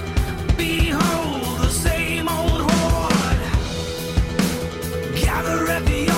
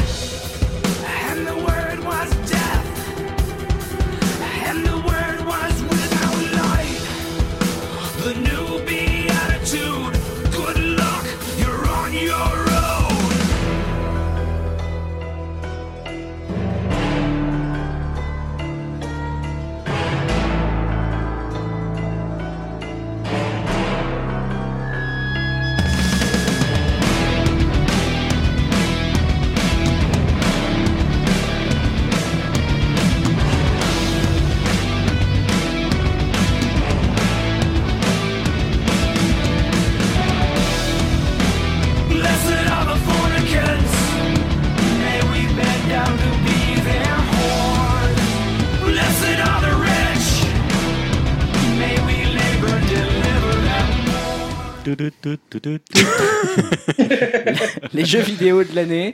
Euh, les jeux vidéo de l'année, merci Stan pour cette intro. Le jeu vidéo de l'année, on Le dire. jeu vidéo de l'année, on peut C'est vrai, un en peu fait, on peut court résumer au ça, rumeur. Euh, votre année devant la console, elle s'est résumée pour beaucoup d'entre nous, puisque je compte, il y a Julien, il y a euh, moi-même, il y a Yao. En fait, non. Je Et vais faire mon revue. Non, mais tu l'avais mis quand même. tu hein. l'avais mis quand Ouais, même. mais et, en fait, j'y ai pas trop et Elohim joué. aussi. Et Elohim Ouais. aussi, euh, qui a mis, qu'on avait tous mis Zelda Breath of the Wild Bah. euh, en jeu de l'année. Ouais, j'ai envie de euh, te dire what else? Et j'ai envie de te dire même euh, jeu de la décennie. et Il y a qu'un- a- a- a qu'un con en fait qui a pas mis ça. Ouais, Il y a Non, quelqu'un il qui a y joué à Star Wars ouais, Il y en a deux, 2. il y en a deux des cons. Euh, à savoir Dim Elohim. Hein, Dim Elohim, si tu nous écoutes, on te fait un bisou. Non, il, a- il avait bien mis, euh, pour pas faire doublon avec Zelda, il a mis un autre jeu. Euh, il a- il s'est plus cassé que nous. Est-ce que c'est vraiment la peine de reparler de Zelda, les gars? Non, je c'est veux dire, on toujours a- la peine de parler de on- Zelda. Les renvoyer vers le podcast. euh, Numéro euh, numéro, 43. voilà. Non, Je on en a beaucoup parlé quand il a est sorti. Que dire de plus? Mais après, Enfin, c'est de savoir qu'est-ce qu'il en reste 7-8 mois après? Bah, toujours une impression d'avoir joué au meilleur jeu que j'ai jamais vu, moi, perso. Tu vois, toujours l'impression d'avoir euh, ré... Bah, alors moi j'y ai pas touché, j'aurais des questions du coup. Bah, vas-y, vas-y. Est-ce que pose-les-nous. 7-8 mois après, vous pouvez dire que vous avez fini le jeu? Est-ce que le jeu est finissable? Moi, je l'ai pas fini. Euh, le jeu est fini. finissable, oui, mais perso, euh, non, je continue à y jouer en fait. Mais j'ai pas trop envie de le Personne finir, de le en finir, fait, finir. Moi, je, je le finis Non. pas volontairement. Ouais. Je peux aller à la fin, mais je le finis pas On se rend volontairement. compte comment qu'on l'a fini ou pas fini? Il y a un Bah, pourcentage de, bah, de- Ganon. de Oui, bah non, mais en Non, fait, en gros, tu peux tu... tuer Ganon enfin, Oui. sans avoir tout Non mais. Ah en oui. gros quand il te reste plus rien à faire, c'est-à-dire que t'as trouvé tous les shrines là, les, sanctuaires. et t'as fini Ganon quoi, et t'as fait les quatre temples, Bah, voilà. Gros t'as fini là quoi. Bah, t'as DLC qui est sorti. Mais... oui après t'as un DLC. C'est quand tu dis que t'as fini. t'as- Là, tu joues plus ou. Moi, j'y joue plus. J'y joue plus du tout pour le moment. J'attends de l'oublier un peu pour euh, re-avoir la claque de la découverte euh, bah, qui nous avait tous un peu retourné, à savoir euh, la réinvention du, de l'open world, quoi. Avec juste, euh, voilà les gens comment on fait un open world. Ouais. C'est vrai que moi j'ai eu une claque, mais là j'ai eu une pause et j'ai pas réussi à me mettre dans le jeu donc. euh, Ah ouais? Ouais, là, Ah, c'est vache. pour ça. Donc Putain. c'est pour ça que j'ai mis comme vous enfin, le jeu de l'année, mais c'est pas vraiment le jeu qui m'a le plus marqué en fait, Mm. année, à titre perso. Bah, moi, je trouve que c'est quand, enfin, ce qui me fascine dans Zelda, c'est cette façon finalement d'avoir une licence aussi connue et pourtant qui s'est aussi souvent renouvelée, Ouais. contrairement à d'autres grosses licences, et qui en même temps l'a réussi. Comment Non, j'allais dire Sonic. mais- Qui a réussi à remettre encore une fois de plus euh, toutes les cartes sur la table Ouais. et à faire quelque chose de totalement différent. Alors, est-ce que c'est une réinvention? Est-ce que c'est une révolution? Ce C'est pas des termes qui sont très intéressants, mais c'est une nouvelle direction euh, pour l'open world et c'est surtout une nouvelle façon d'utiliser un open world et de le mettre à la méthode Zelda. Et euh, je trouve que tout ce qu'ils ont fait à la fois en termes de level design, en termes de game design, ce qu'ils ont fait notamment euh, sur la physique, c'est un jeu qui joue beaucoup sur la physique, même des fois quitte à péter n'importe quel sanctuaire où tu, euh, où des, tu vois des types qui font des trucs hallucinants. Euh, voilà, ils, ont confiance dans leur moteur de jeu euh, parce que techniquement finalement c'est un jeu qui est assez impressionnant pour, euh, pour ce qu'il fait, pas forcément dans la résolution ou dans les effets tout ça, mais dans la façon dont il met en place tous les éléments. Et voilà, tu peux, voilà, on a parlé dernièrement de Mario, mais pour moi c'est tellement au-dessus de tout ce qui s'est fait ouais. cette année, dans le sentiment de liberté, dans la façon dont tu l'abordes. C'est presque le seul problème de ce jeu, c'est qu'il met la barre tellement haut pour Voilà. les autres que ça fout un peu les jetons. Quoi. Ouais, et pourtant on n'a pas fait un bilan de l'année, mais ça a été une grande année quand Ça a même été de une jeux vidéo. grande année de jeux vidéo, ouais, on peut le dire. hein. Euh, Tu, tu peux l'improviser si tu as des choses en tête. C'est vrai que c'est une année où on a été quand même gâté. Bon, bien sûr, ça c'était la cerise sur le gâteau et, et voilà. Mais bah, globalement, la Switch. Une euh, année où t'as un Zelda, un Mario, Eh où ouais. t'as un Persona qui sort, où t'as eu des jeux de la qualité de Nioh euh, pour le Japon, où t'as eu des jeux, euh, tu vois, même. Yakuza, Comment Yakuza, Nier Automata. Ouais, Yakuza, Nier Automata, ouais, j'ai oublié. Euh, t'as eu Horizon aussi, t'as eu, euh, t'as eu un, un- comment, un, ah bon, un spin-off d'Uncharted, mais moi que j'avais trouvé vraiment euh, plutôt bon. T'as eu du Forza 7, t'as eu plein de jeux en indépendant, par exemple comme Cuphead. Euh, voilà, t'as eu plein de jeux excellents, mais je trouve que le Zelda, il est tellement au-dessus de tout. Il est tellement au-dessus de cette année en fait. Ouais. Tu vois, c'est. Non, mais il va rester dans les mémoires pendant longtemps après. Enfin, moi je pense, hein, j'en j'en suis assez Ouais. intimement persuadé parce que. Ouais, il te fait réapprendre le jeu Ouais. vidéo. Autant quoi, je pense qu'on parlera, on parlera moins du Mario, on en parlera parce que c'est un bon jeu, voire un excellent jeu, mais je trouve qu'il n'est pas à ce niveau Mm. euh, de vraiment porter le truc ou de te dire voilà, on va mettre une claque à tout le monde, euh, on va complètement euh, casser tous les murs et on va Ouais. faire quelque chose En de plus, différent. j'ai l'impression que Yao ou toi Julien ou moi ou du coup, enfin voilà, ou Elohim, on a tous des, des styles de jeu assez différents. On joue pas tous de la même façon et pourtant on a tous mis le même jeu euh, au même endroit, c'est-à-dire en numéro 1 et un peu loin devant les autres. C'est aussi révélateur de quelque chose, c'est qu'il arrive en plus à transcender un peu. euh, tous nos goûts qui sont très différents quand même. Ouais, par je- C'était nature. un peu moins de- Moi, c'était au coude à coude quand même. Ouais, avec quoi, alors, toi, du mais coup? Moi, peut-être mis Mario, mais par défaut parce que j'ai pas joué Ouais. à beaucoup de jeux cette année en fait. Ouais, bah oui. en fait. On en revient à ce problème de on fait plus autant de jeux.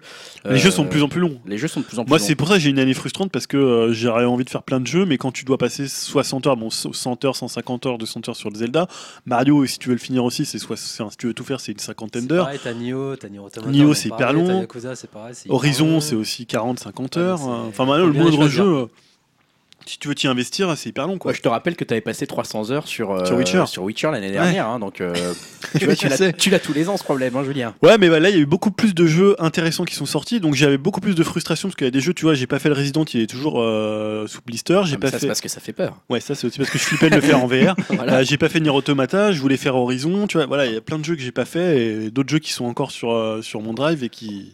Parlons peut-être des autres jeux Et- qu'on n'a pas cités dans les tops. Bah justement, toi, tu, tu avais dit euh, Super Mario qui se collait euh, pas loin, Yao, de, de, de Ouais, Zelda. parce que je crois que c'est le seul jeu que j'ai fait cette année quasiment. Avec Yakuza. Avec Zelda, quand même. Ouais, non, Zelda et Mario, Ah oui, d'accord. c'est tout. Après, j'ai fait, j'ai commencé à Yakuza, mais j'ai pas été au bout, comme tu dis, parce que du coup, c'est long et c'est chronophage, tout ça. Donc, ouais, j'ai pas beaucoup joué cette année et j'ai dit, c'était la découverte de la Switch aussi, pour moi. Eh ouais. Du coup, euh, quand j'en parlais à Julien, je suis un peu déçu. La fonctionnalité, euh, le Miiverse me manque. Ah, le Miiverse, moi je trouve que c'est une erreur de l'avoir fermé. vrai, c'est- Ça manque- ça manque à peu de monde, hein, je en fait, euh. Rip le Miiverse, hein, je suis extrêmement déçu, moi. Bon, mais bon, bref. Euh, un autre jeu qu'on n'a pas cité, c'est celui de Dim. Dim n'a pas choisi, euh, n'a pas la Switch. Du coup, lui, il a expérimenté. euh, bon, on va dire, on va, en, on va en sourire, on va en rigoler, Dim. tu le sais. Quand tu vas nous parler de ton jeu, on est obligé. Qu'est-ce que tu veux qu'on fasse face à ça? Star Wars Battlefront 2. Voilà. L'enfer des lootbox.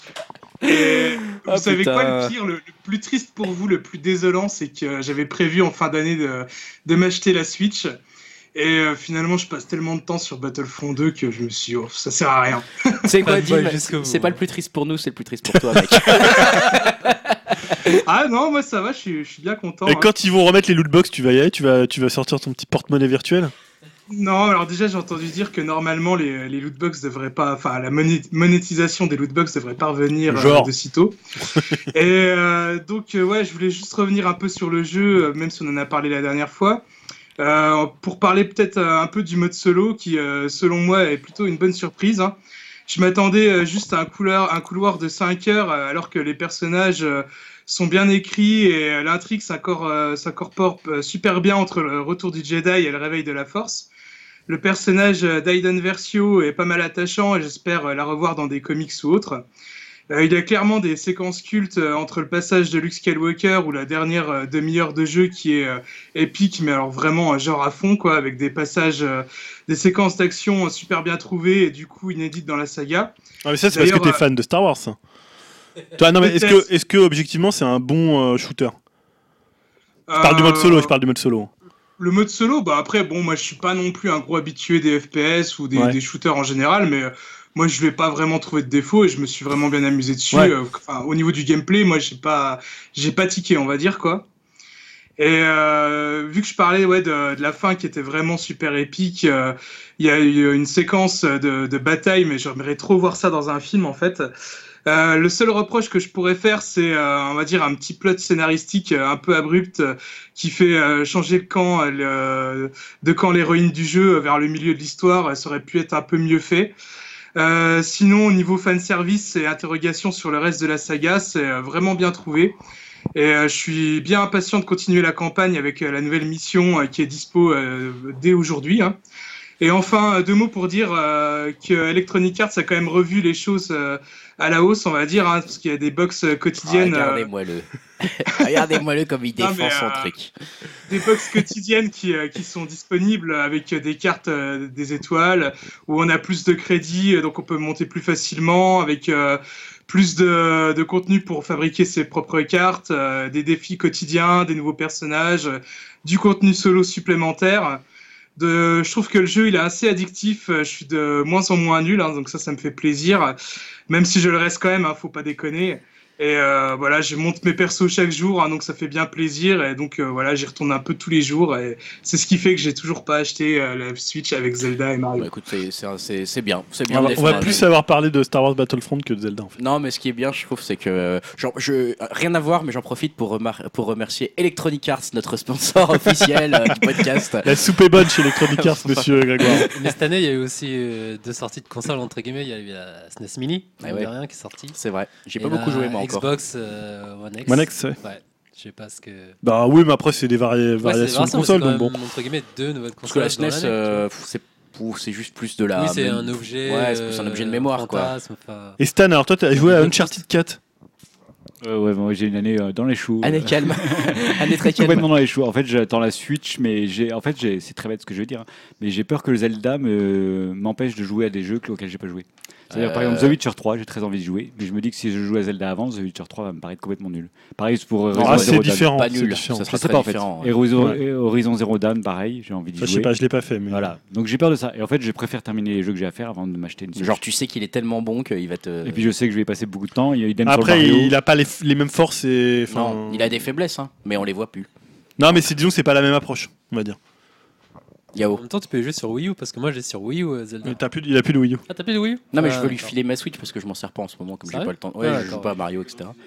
Et il fait que de refuser ce blaireau. Bah non, parce que le je, file, quoi. je sais que de- quand je mettrai le doigt dedans, ça sera fini quoi. Non, mais incroyable. Mais justement, Uncharted 4, parce que je sais que t'as pas été fan par exemple de Last of Us.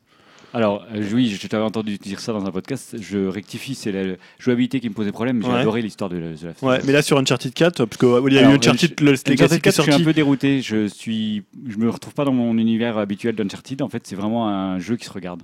Ouais. Moi, je trouve. C'est vraiment un jeu où Et qui films- lorne pour le coup un peu plus vers, vers Last of Us dans la façon dont il dramatise Bah, les en fait, choses. euh, dont Uncharted 4, c'est pratiquement le premier jeu où je- j'ai plaisir à voir les cinématiques. Ouais. Où je pose ma manette et je regarde et je suis content d'avoir l'histoire de, de Nathan Drake. Et presque les moments où je dois rejouer au pad, je. je Ouais, je genre un subis. gunfight avec 50 mecs qui t'arrivent, c'est Voilà, je le subis presque. En fait, voilà, c'est le premier jeu qui me fait ça. Et The Last of Us, ce que j'aimais pas, c'était le- les sidekicks qui, qui, qui nous polluaient l'air de jeu, etc. Mais sinon, euh, le jeu en Je me lui-même, ça. adoré. et J'ai adoré l'univers. Je suis Ouais. très pressé d'avoir The Last of Us 2 qui a l'air très bien. On peut peut-être Voilà. aussi, euh, je fais une petite parenthèse sur un, un- le, quand même le choix d'Elohim, Ouais. même s'il n'est pas avec nous, parce qu'il en a, il en a Il choisi. avait choisi un, il Zelda avait comme choisi tous les gens de bon goût, mais- pour pas faire pour pas faire doublon, il a il a choisi Floor Kids, Floor Kids, je sais pas comment ça se prononce, sur Switch aussi. Ah, mais oui, mais c'est le jeu dont il parle Euh, tout le temps, mais il, est, il sort bientôt en France là, le 18 Alors je, décembre. je- je lis quand même euh, ce qu'il ce qu'il a mis, un jeu de hip-hop rythme dont la bande son originale est entièrement réalisée par Kid Koala, donc on a compris qu'il aime bien Kid Koala, Elohim. Ça se joue comme un jeu de skate, baston, rythme, et graphiquement c'est adorable. Et voilà, il euh, il nous donne un lien YouTube que je mettrai Ouais. également sur Upcast. Et il a changé il y a pas longtemps, parce que je crois qu'il avait choisi Seven, euh, un jeu un peu pété qui, dont il parlait, mais voilà, il- Non, mais c'est vrai, il disait justement, il disait justement. Mais Florkid, il en parle beaucoup sur, euh, sur Twitter. Ah oui, d'accord. Et euh, le jeu sort bientôt là en France. J'ai l'impression que si ça se trouve c'est lui qui te colle en fait. il fait de la promo. Tu sais, on le ça, sait le pas, gars, parce il que se- je vois pas à quoi il ressemble. il se vend donc, lui-même. euh, donc en fait ça se trouve c'est Elohim mais on le sait pas quoi. Ça expliquerait plein de choses. Ouais, Yao, tu tu voulais- dis que l'année 2017 était ouf, mais 2018, euh, pour moi, ça s'annonce. euh, Ça s'annonce riche, il y a des attentes. Je sais pas, alors oui, on peut passer aux attentes. À mon- Non, Est-ce mais que- toi, t'as mis à peu près 25 jeux. Est-ce que vous voulez faire un petit détour par les déceptions? Est-ce que ça vaut le coup Ouais, de ouais. reparler des déceptions de l'année avant qu'on parle des attentes? Déception, Julien, toi t'as mis euh, Gravity Moi, Rush j'en ai 2. parlé Ouais. ici, Gravity Enfin. Rush 2. Euh, non, parce que c'est de la merde. C'est un, non, c'est pas. Alors, c'est pas un mauvais jeu. J'en avais déjà parlé quand, quand je le faisais. Euh, simplement, moi, j'ai tellement aimé le premier, donc qui était sorti sur Vita, qui était un jeu. euh, en fait, c'est un peu le même effet en moins euh, moins poussé que Mirror's Edge par avec Mirror's Edge Catalyst. C'est-à-dire, adoré Mirror's Edge et Ca- Catalyst, c'est pas un, un jeu horrible ou un très très mauvais jeu, mais c'est un jeu qui rate un peu ce que euh, qui capitalise pas assez sur euh, en fait, ouais. l'essence si mais capital, capitalise pas assez sur les qualités et en fait il accentue des choses qu'il fallait pas forcément euh, accentuer c'est-à-dire Gravity Rush 2 moi j'aimais bien le côté très euh, court de, de l'histoire euh, de l'histoire un peu un peu enfin direct et ça c'était très très réussi et en même temps le côté monde ouvert mais en même temps où il n'y avait pas 50 000 activités à faire. Et là ils ont tout essayé de faire plus grand un peu tu vois un peu euh, presque à l'américaine. Et finalement ça reste un jeu qui a des musiques exceptionnelles une direction artistique peut-être une des meilleures de cette année. Mais voilà qui, où ils sont ils ont essayé de dire bah, on va faire plus grand plus fort euh, plus beau. Et en même temps c'était pas forcément ce qu'il fallait faire ça suffisait peut-être à lui-même. Et donc c'est pas un mauvais jeu hein. tu, peux le faire tu peux y prendre plaisir. Mais il y a quand même des quêtes secondaires complètement nulles. Euh, il y a parfois le ça, ça, ça tire en longueur au moins sur 30-40 heures alors que l'autre faisait 10-15 heures. Voilà voilà, ils ont un peu, pour moi, ils ont raté le passage de la Vita à la, à la PlayStation 4. Mais ça, c'est pas un mauvais jeu non plus, c'est une déception parce que j'en attendais beaucoup. Du côté de du côté d'IAO, c'est pas non plus euh, un mauvais jeu, c'est plus encore une fois une mauvaise nouvelle, une déception Ah, c'est aussi. en 2017, hein, Scalebound. Euh, ouais, mais il est pas sorti. Bah, justement, Oui, l'annulation, c'est- la nouvelle Ah, qui a été la grosse Oui, déception. c'était euh, en janvier. janvier Ouais, voilà, c'est une 2017. grosse ouais. attente. euh, C'était Ouais, le jeu qui potentiellement pourrait me faire acheter une Xbox euh, plus Capette du coup. Mais ouais, de voir que, que, euh, bah, Camilla, voilà, avec, euh, avec Julien, on est ultra fan et j'attendais que, comme un ouf le projet quoi. Et ouais. Et de voir qu'il a été annulé. Et là surtout, euh, bon, on en parlera tout à l'heure dans les attentes peut-être, mais euh, j'aimerais savoir sur quoi il bosse en fait du coup. Camilla. Bah, Bayonetta 3. Ouais, mais on n'est pas encore sûr. Non, mais Scalebound, c'était à la fois une, une déception à la fois pour Platinum Games parce que c'était un jeu important pour eux, c'était le retour de Camilla, c'était un jeu un peu différent, un action RPG. IP en plus. Et en même temps, c'était une mauvaise nouvelle pour Microsoft parce que ça marquait aussi le fait qu'ils auraient quand même très peu de grosses exclus, pas seulement japonaises, hein, même euh, enfin de grosses exclus quoi. Quand tu compares à Nintendo et Sony, euh, c'est beaucoup plus compliqué, à moins que tu attendes Crackdown 3 et euh, Sea of Thieves. Non, mais tu peux, où il y a O- le nouveau Ori qui devrait être pas mal. Mais voilà, c'est ils perdent leurs exclusivités euh, les unes à une. Ah, après, on sait pas trop ce qui s'est passé dans ce projet. Est-ce que ouais, sûr, que c'est voilà, c'est paraît difficile que Platinum sache pas mener un projet parce qu'ils sont quand même réputés pour euh, plutôt faire les choses en, en temps et en heure. Parce que c'était trop ambition, c'était mal, euh, c'était mal branlé dès le début? Enfin voilà, on sait pas trop. Il y aura peut-être un jour un post-mortem euh, qui devrait être intéressant à lire, Ouais. Euh, parce que pour l'instant les langues se délient pas trop sur ça, puisqu'il doit y avoir des contrats, donc Tu pour pas non plus dire, euh, voilà, il y aura de la thune en jeu et pour pas. Stan a lui un- une déception plus globale et intéressante à confronter Et à la vie de Julien. Euh, c'est euh, la VR, si Bah je oui, spoiler. Parce Euh, qu'on fait que de nous bassiner avec la VR. on avait dit 2017 année de la VR. Plou, plou, plou. Vous avez trop, 2016, vous avez année- trop d'attentes sur la VR. C'est pour ça que 2016 vous année êtes de la VR, 2017 année de la VR. En fait, euh, c'est- Oui, ouais, c'est- ouais. pour moi, c'est une mousse qui est montée par les journalistes et, et le- la presse vidéoludique, mais en fait, il n'y a rien dans la VR, il n'y a toujours aucun jeu.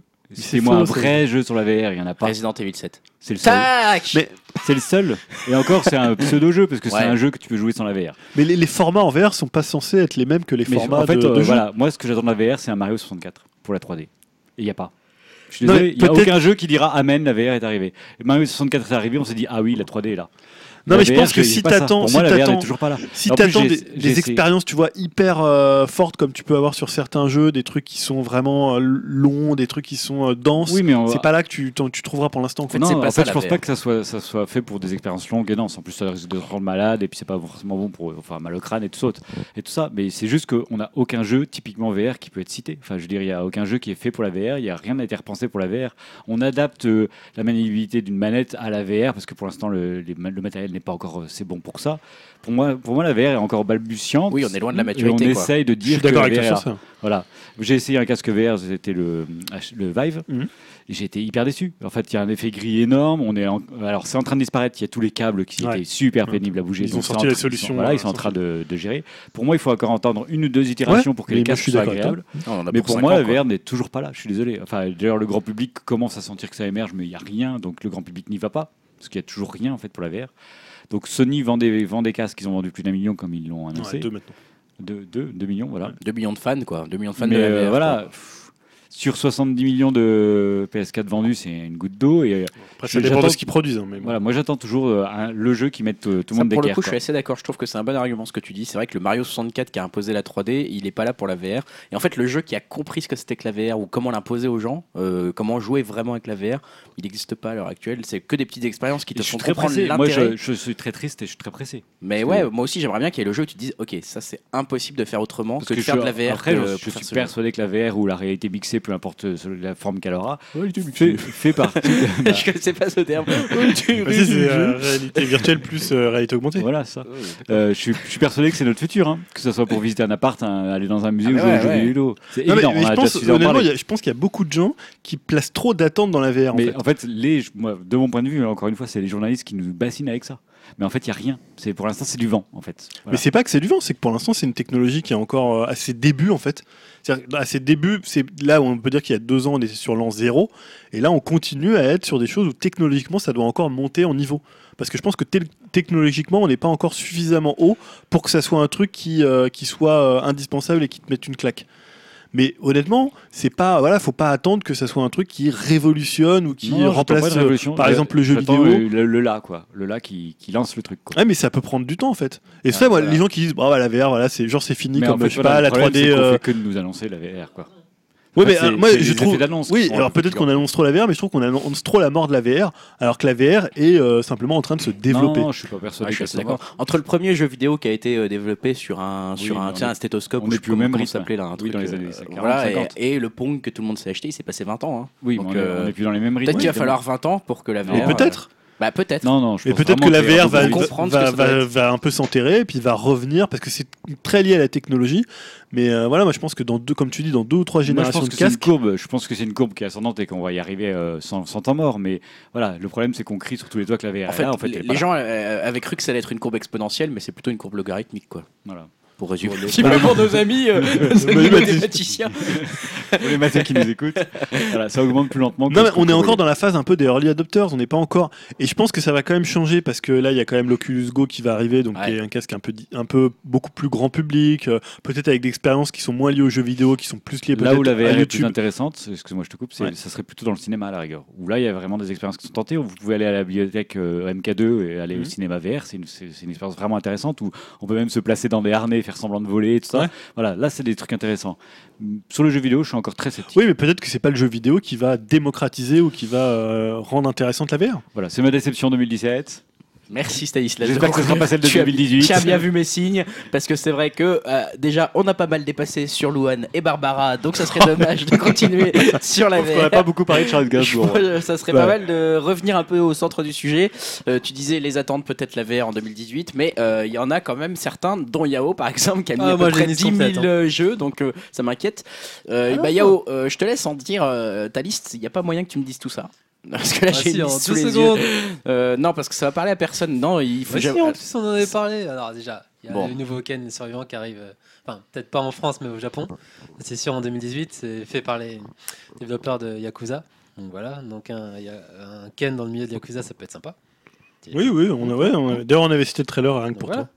Donc il y a- après il y a bah, après il y a les mêmes choix que toi quasiment il y a God of War 4 aussi qui va arriver. Ouais, moi je l'attends quand même. Hein. Faut Bah, voir le changement qu'ils vont faire, le changement de vue. Qui... Il On parle de 2. 25-30 heures de durée de vie quand même. hein. Donc ça veut dire que ça va être un jeu peut-être beaucoup plus monde ouvert que ce qu'est un God of War. Il y a Spider-Man aussi que j'attends qui a l'air d'être un monde ouvert aussi. Euh, Dis-moi aussi, tu l'attends Spider-Man.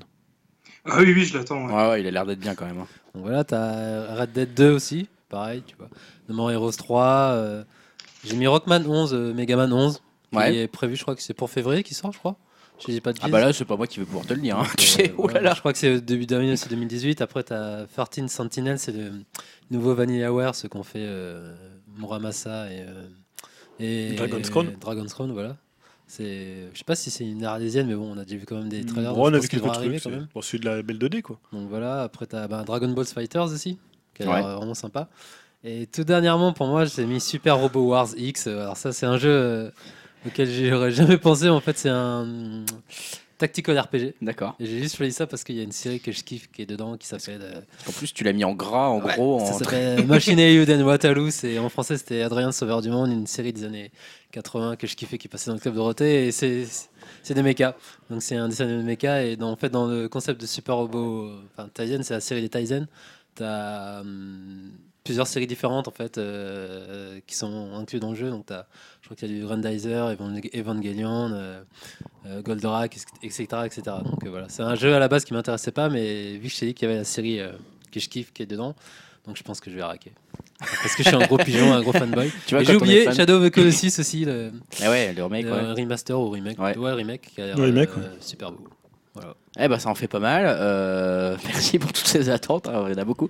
Euh, du côté de Julien. Moi je vais en citer qu'un. Alors, Il l'a évoqué, c'est euh, donc le No More Heroes 3. Ouais. Euh, donc Travis Strikes, Strikes Again. Strikes Again. Pourquoi? Parce que c'est le retour en fait de Suda Goichi à la réalisation d'un jeu. Il avait fait beaucoup plus tôt de production où voilà, il était un peu un peu prête-nom sur certains jeux.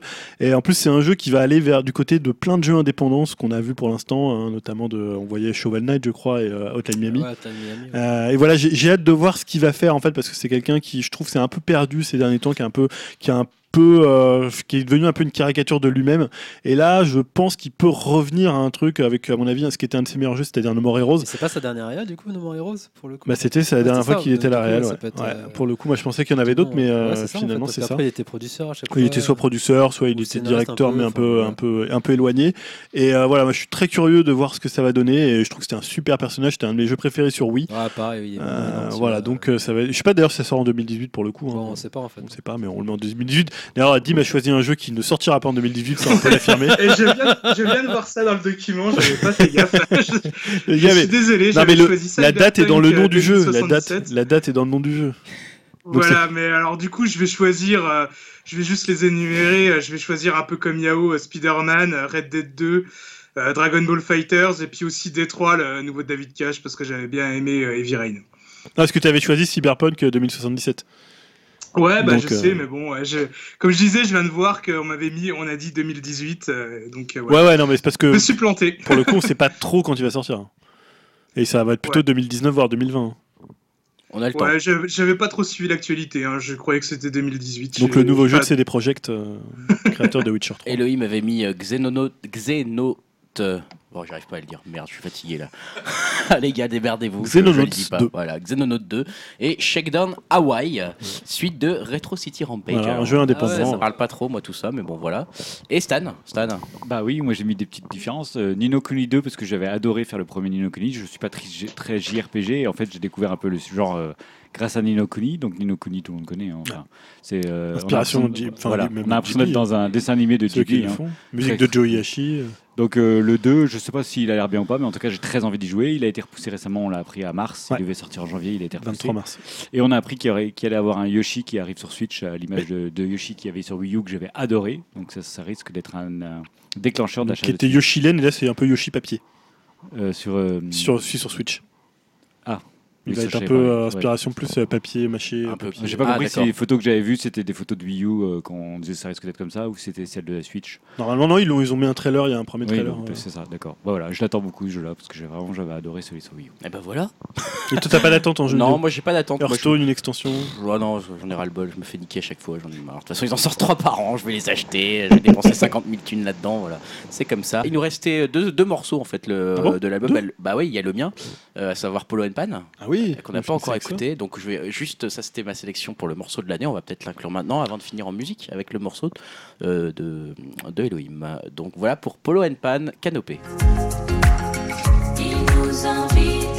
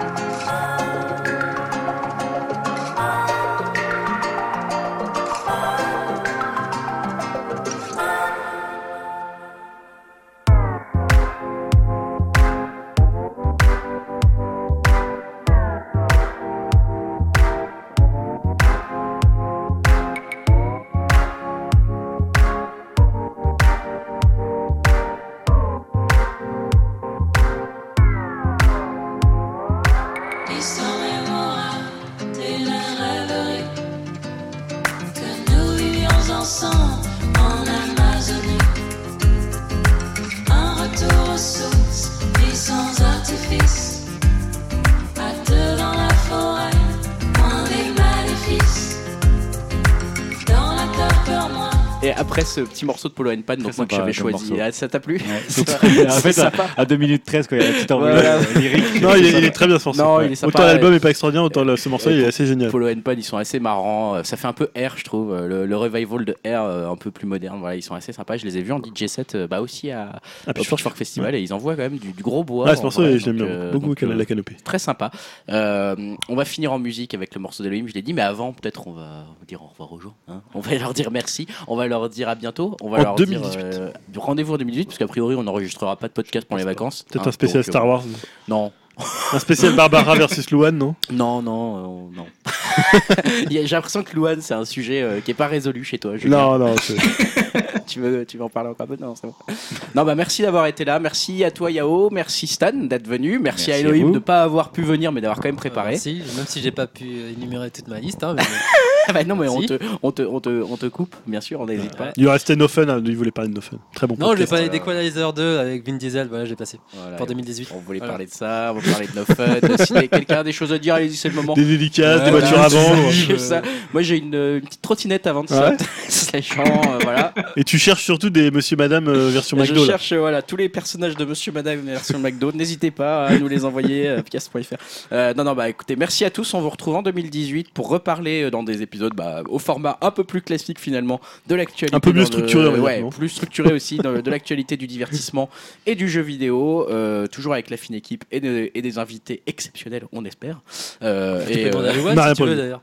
comment? Tu peux envoyer une invitation à Louane. On hein, peut. ça, on verra, C'est bon Avec ça à foutre. Julien Chaise Faut qu'on clash un petit peu sur Twitter. On vous retrouve en 2018. C'est vrai que t'as découvert Twitter, Ouais, toi. moi j'ai découvert Twitter, ça y est, c'est fou. Tu cherches du clash. ça. Bah, je cherche du clash, mais je sais pas très bien faire parce que je suis trop poli. je, mais je suis pas tout à fait d'accord. Mais je respecte ton point de mais vue. je respecte ton point de vue et tu as raison.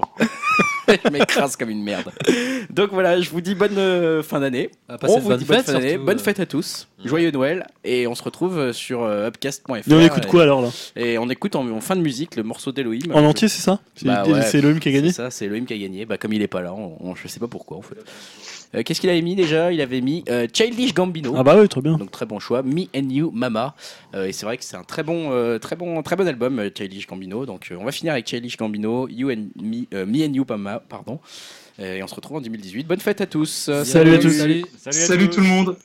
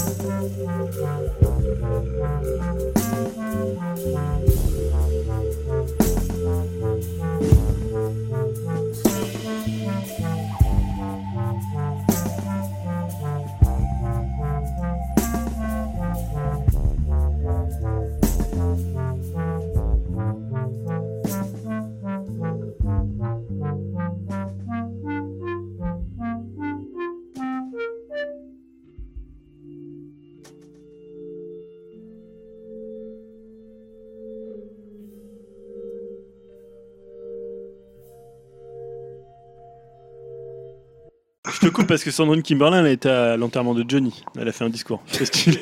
Tiens, Stan, j'ai pensé à toi parce que. je, je pense à toi, je te coupe parce que. Parce que Didier Bourdon. a Trêve de Star film. Wars, mais euh, voilà. Mais Sandrine Kimberlin. Smaïn ne devait pas y être par contre. Smaïn, il était à l'enterrement de Johnny Ah putain, c'est vrai, J'en que- sais rien. sans déconner, il est mort. Eh non, mais est-ce que Jean-Jacques Goldman, il était là?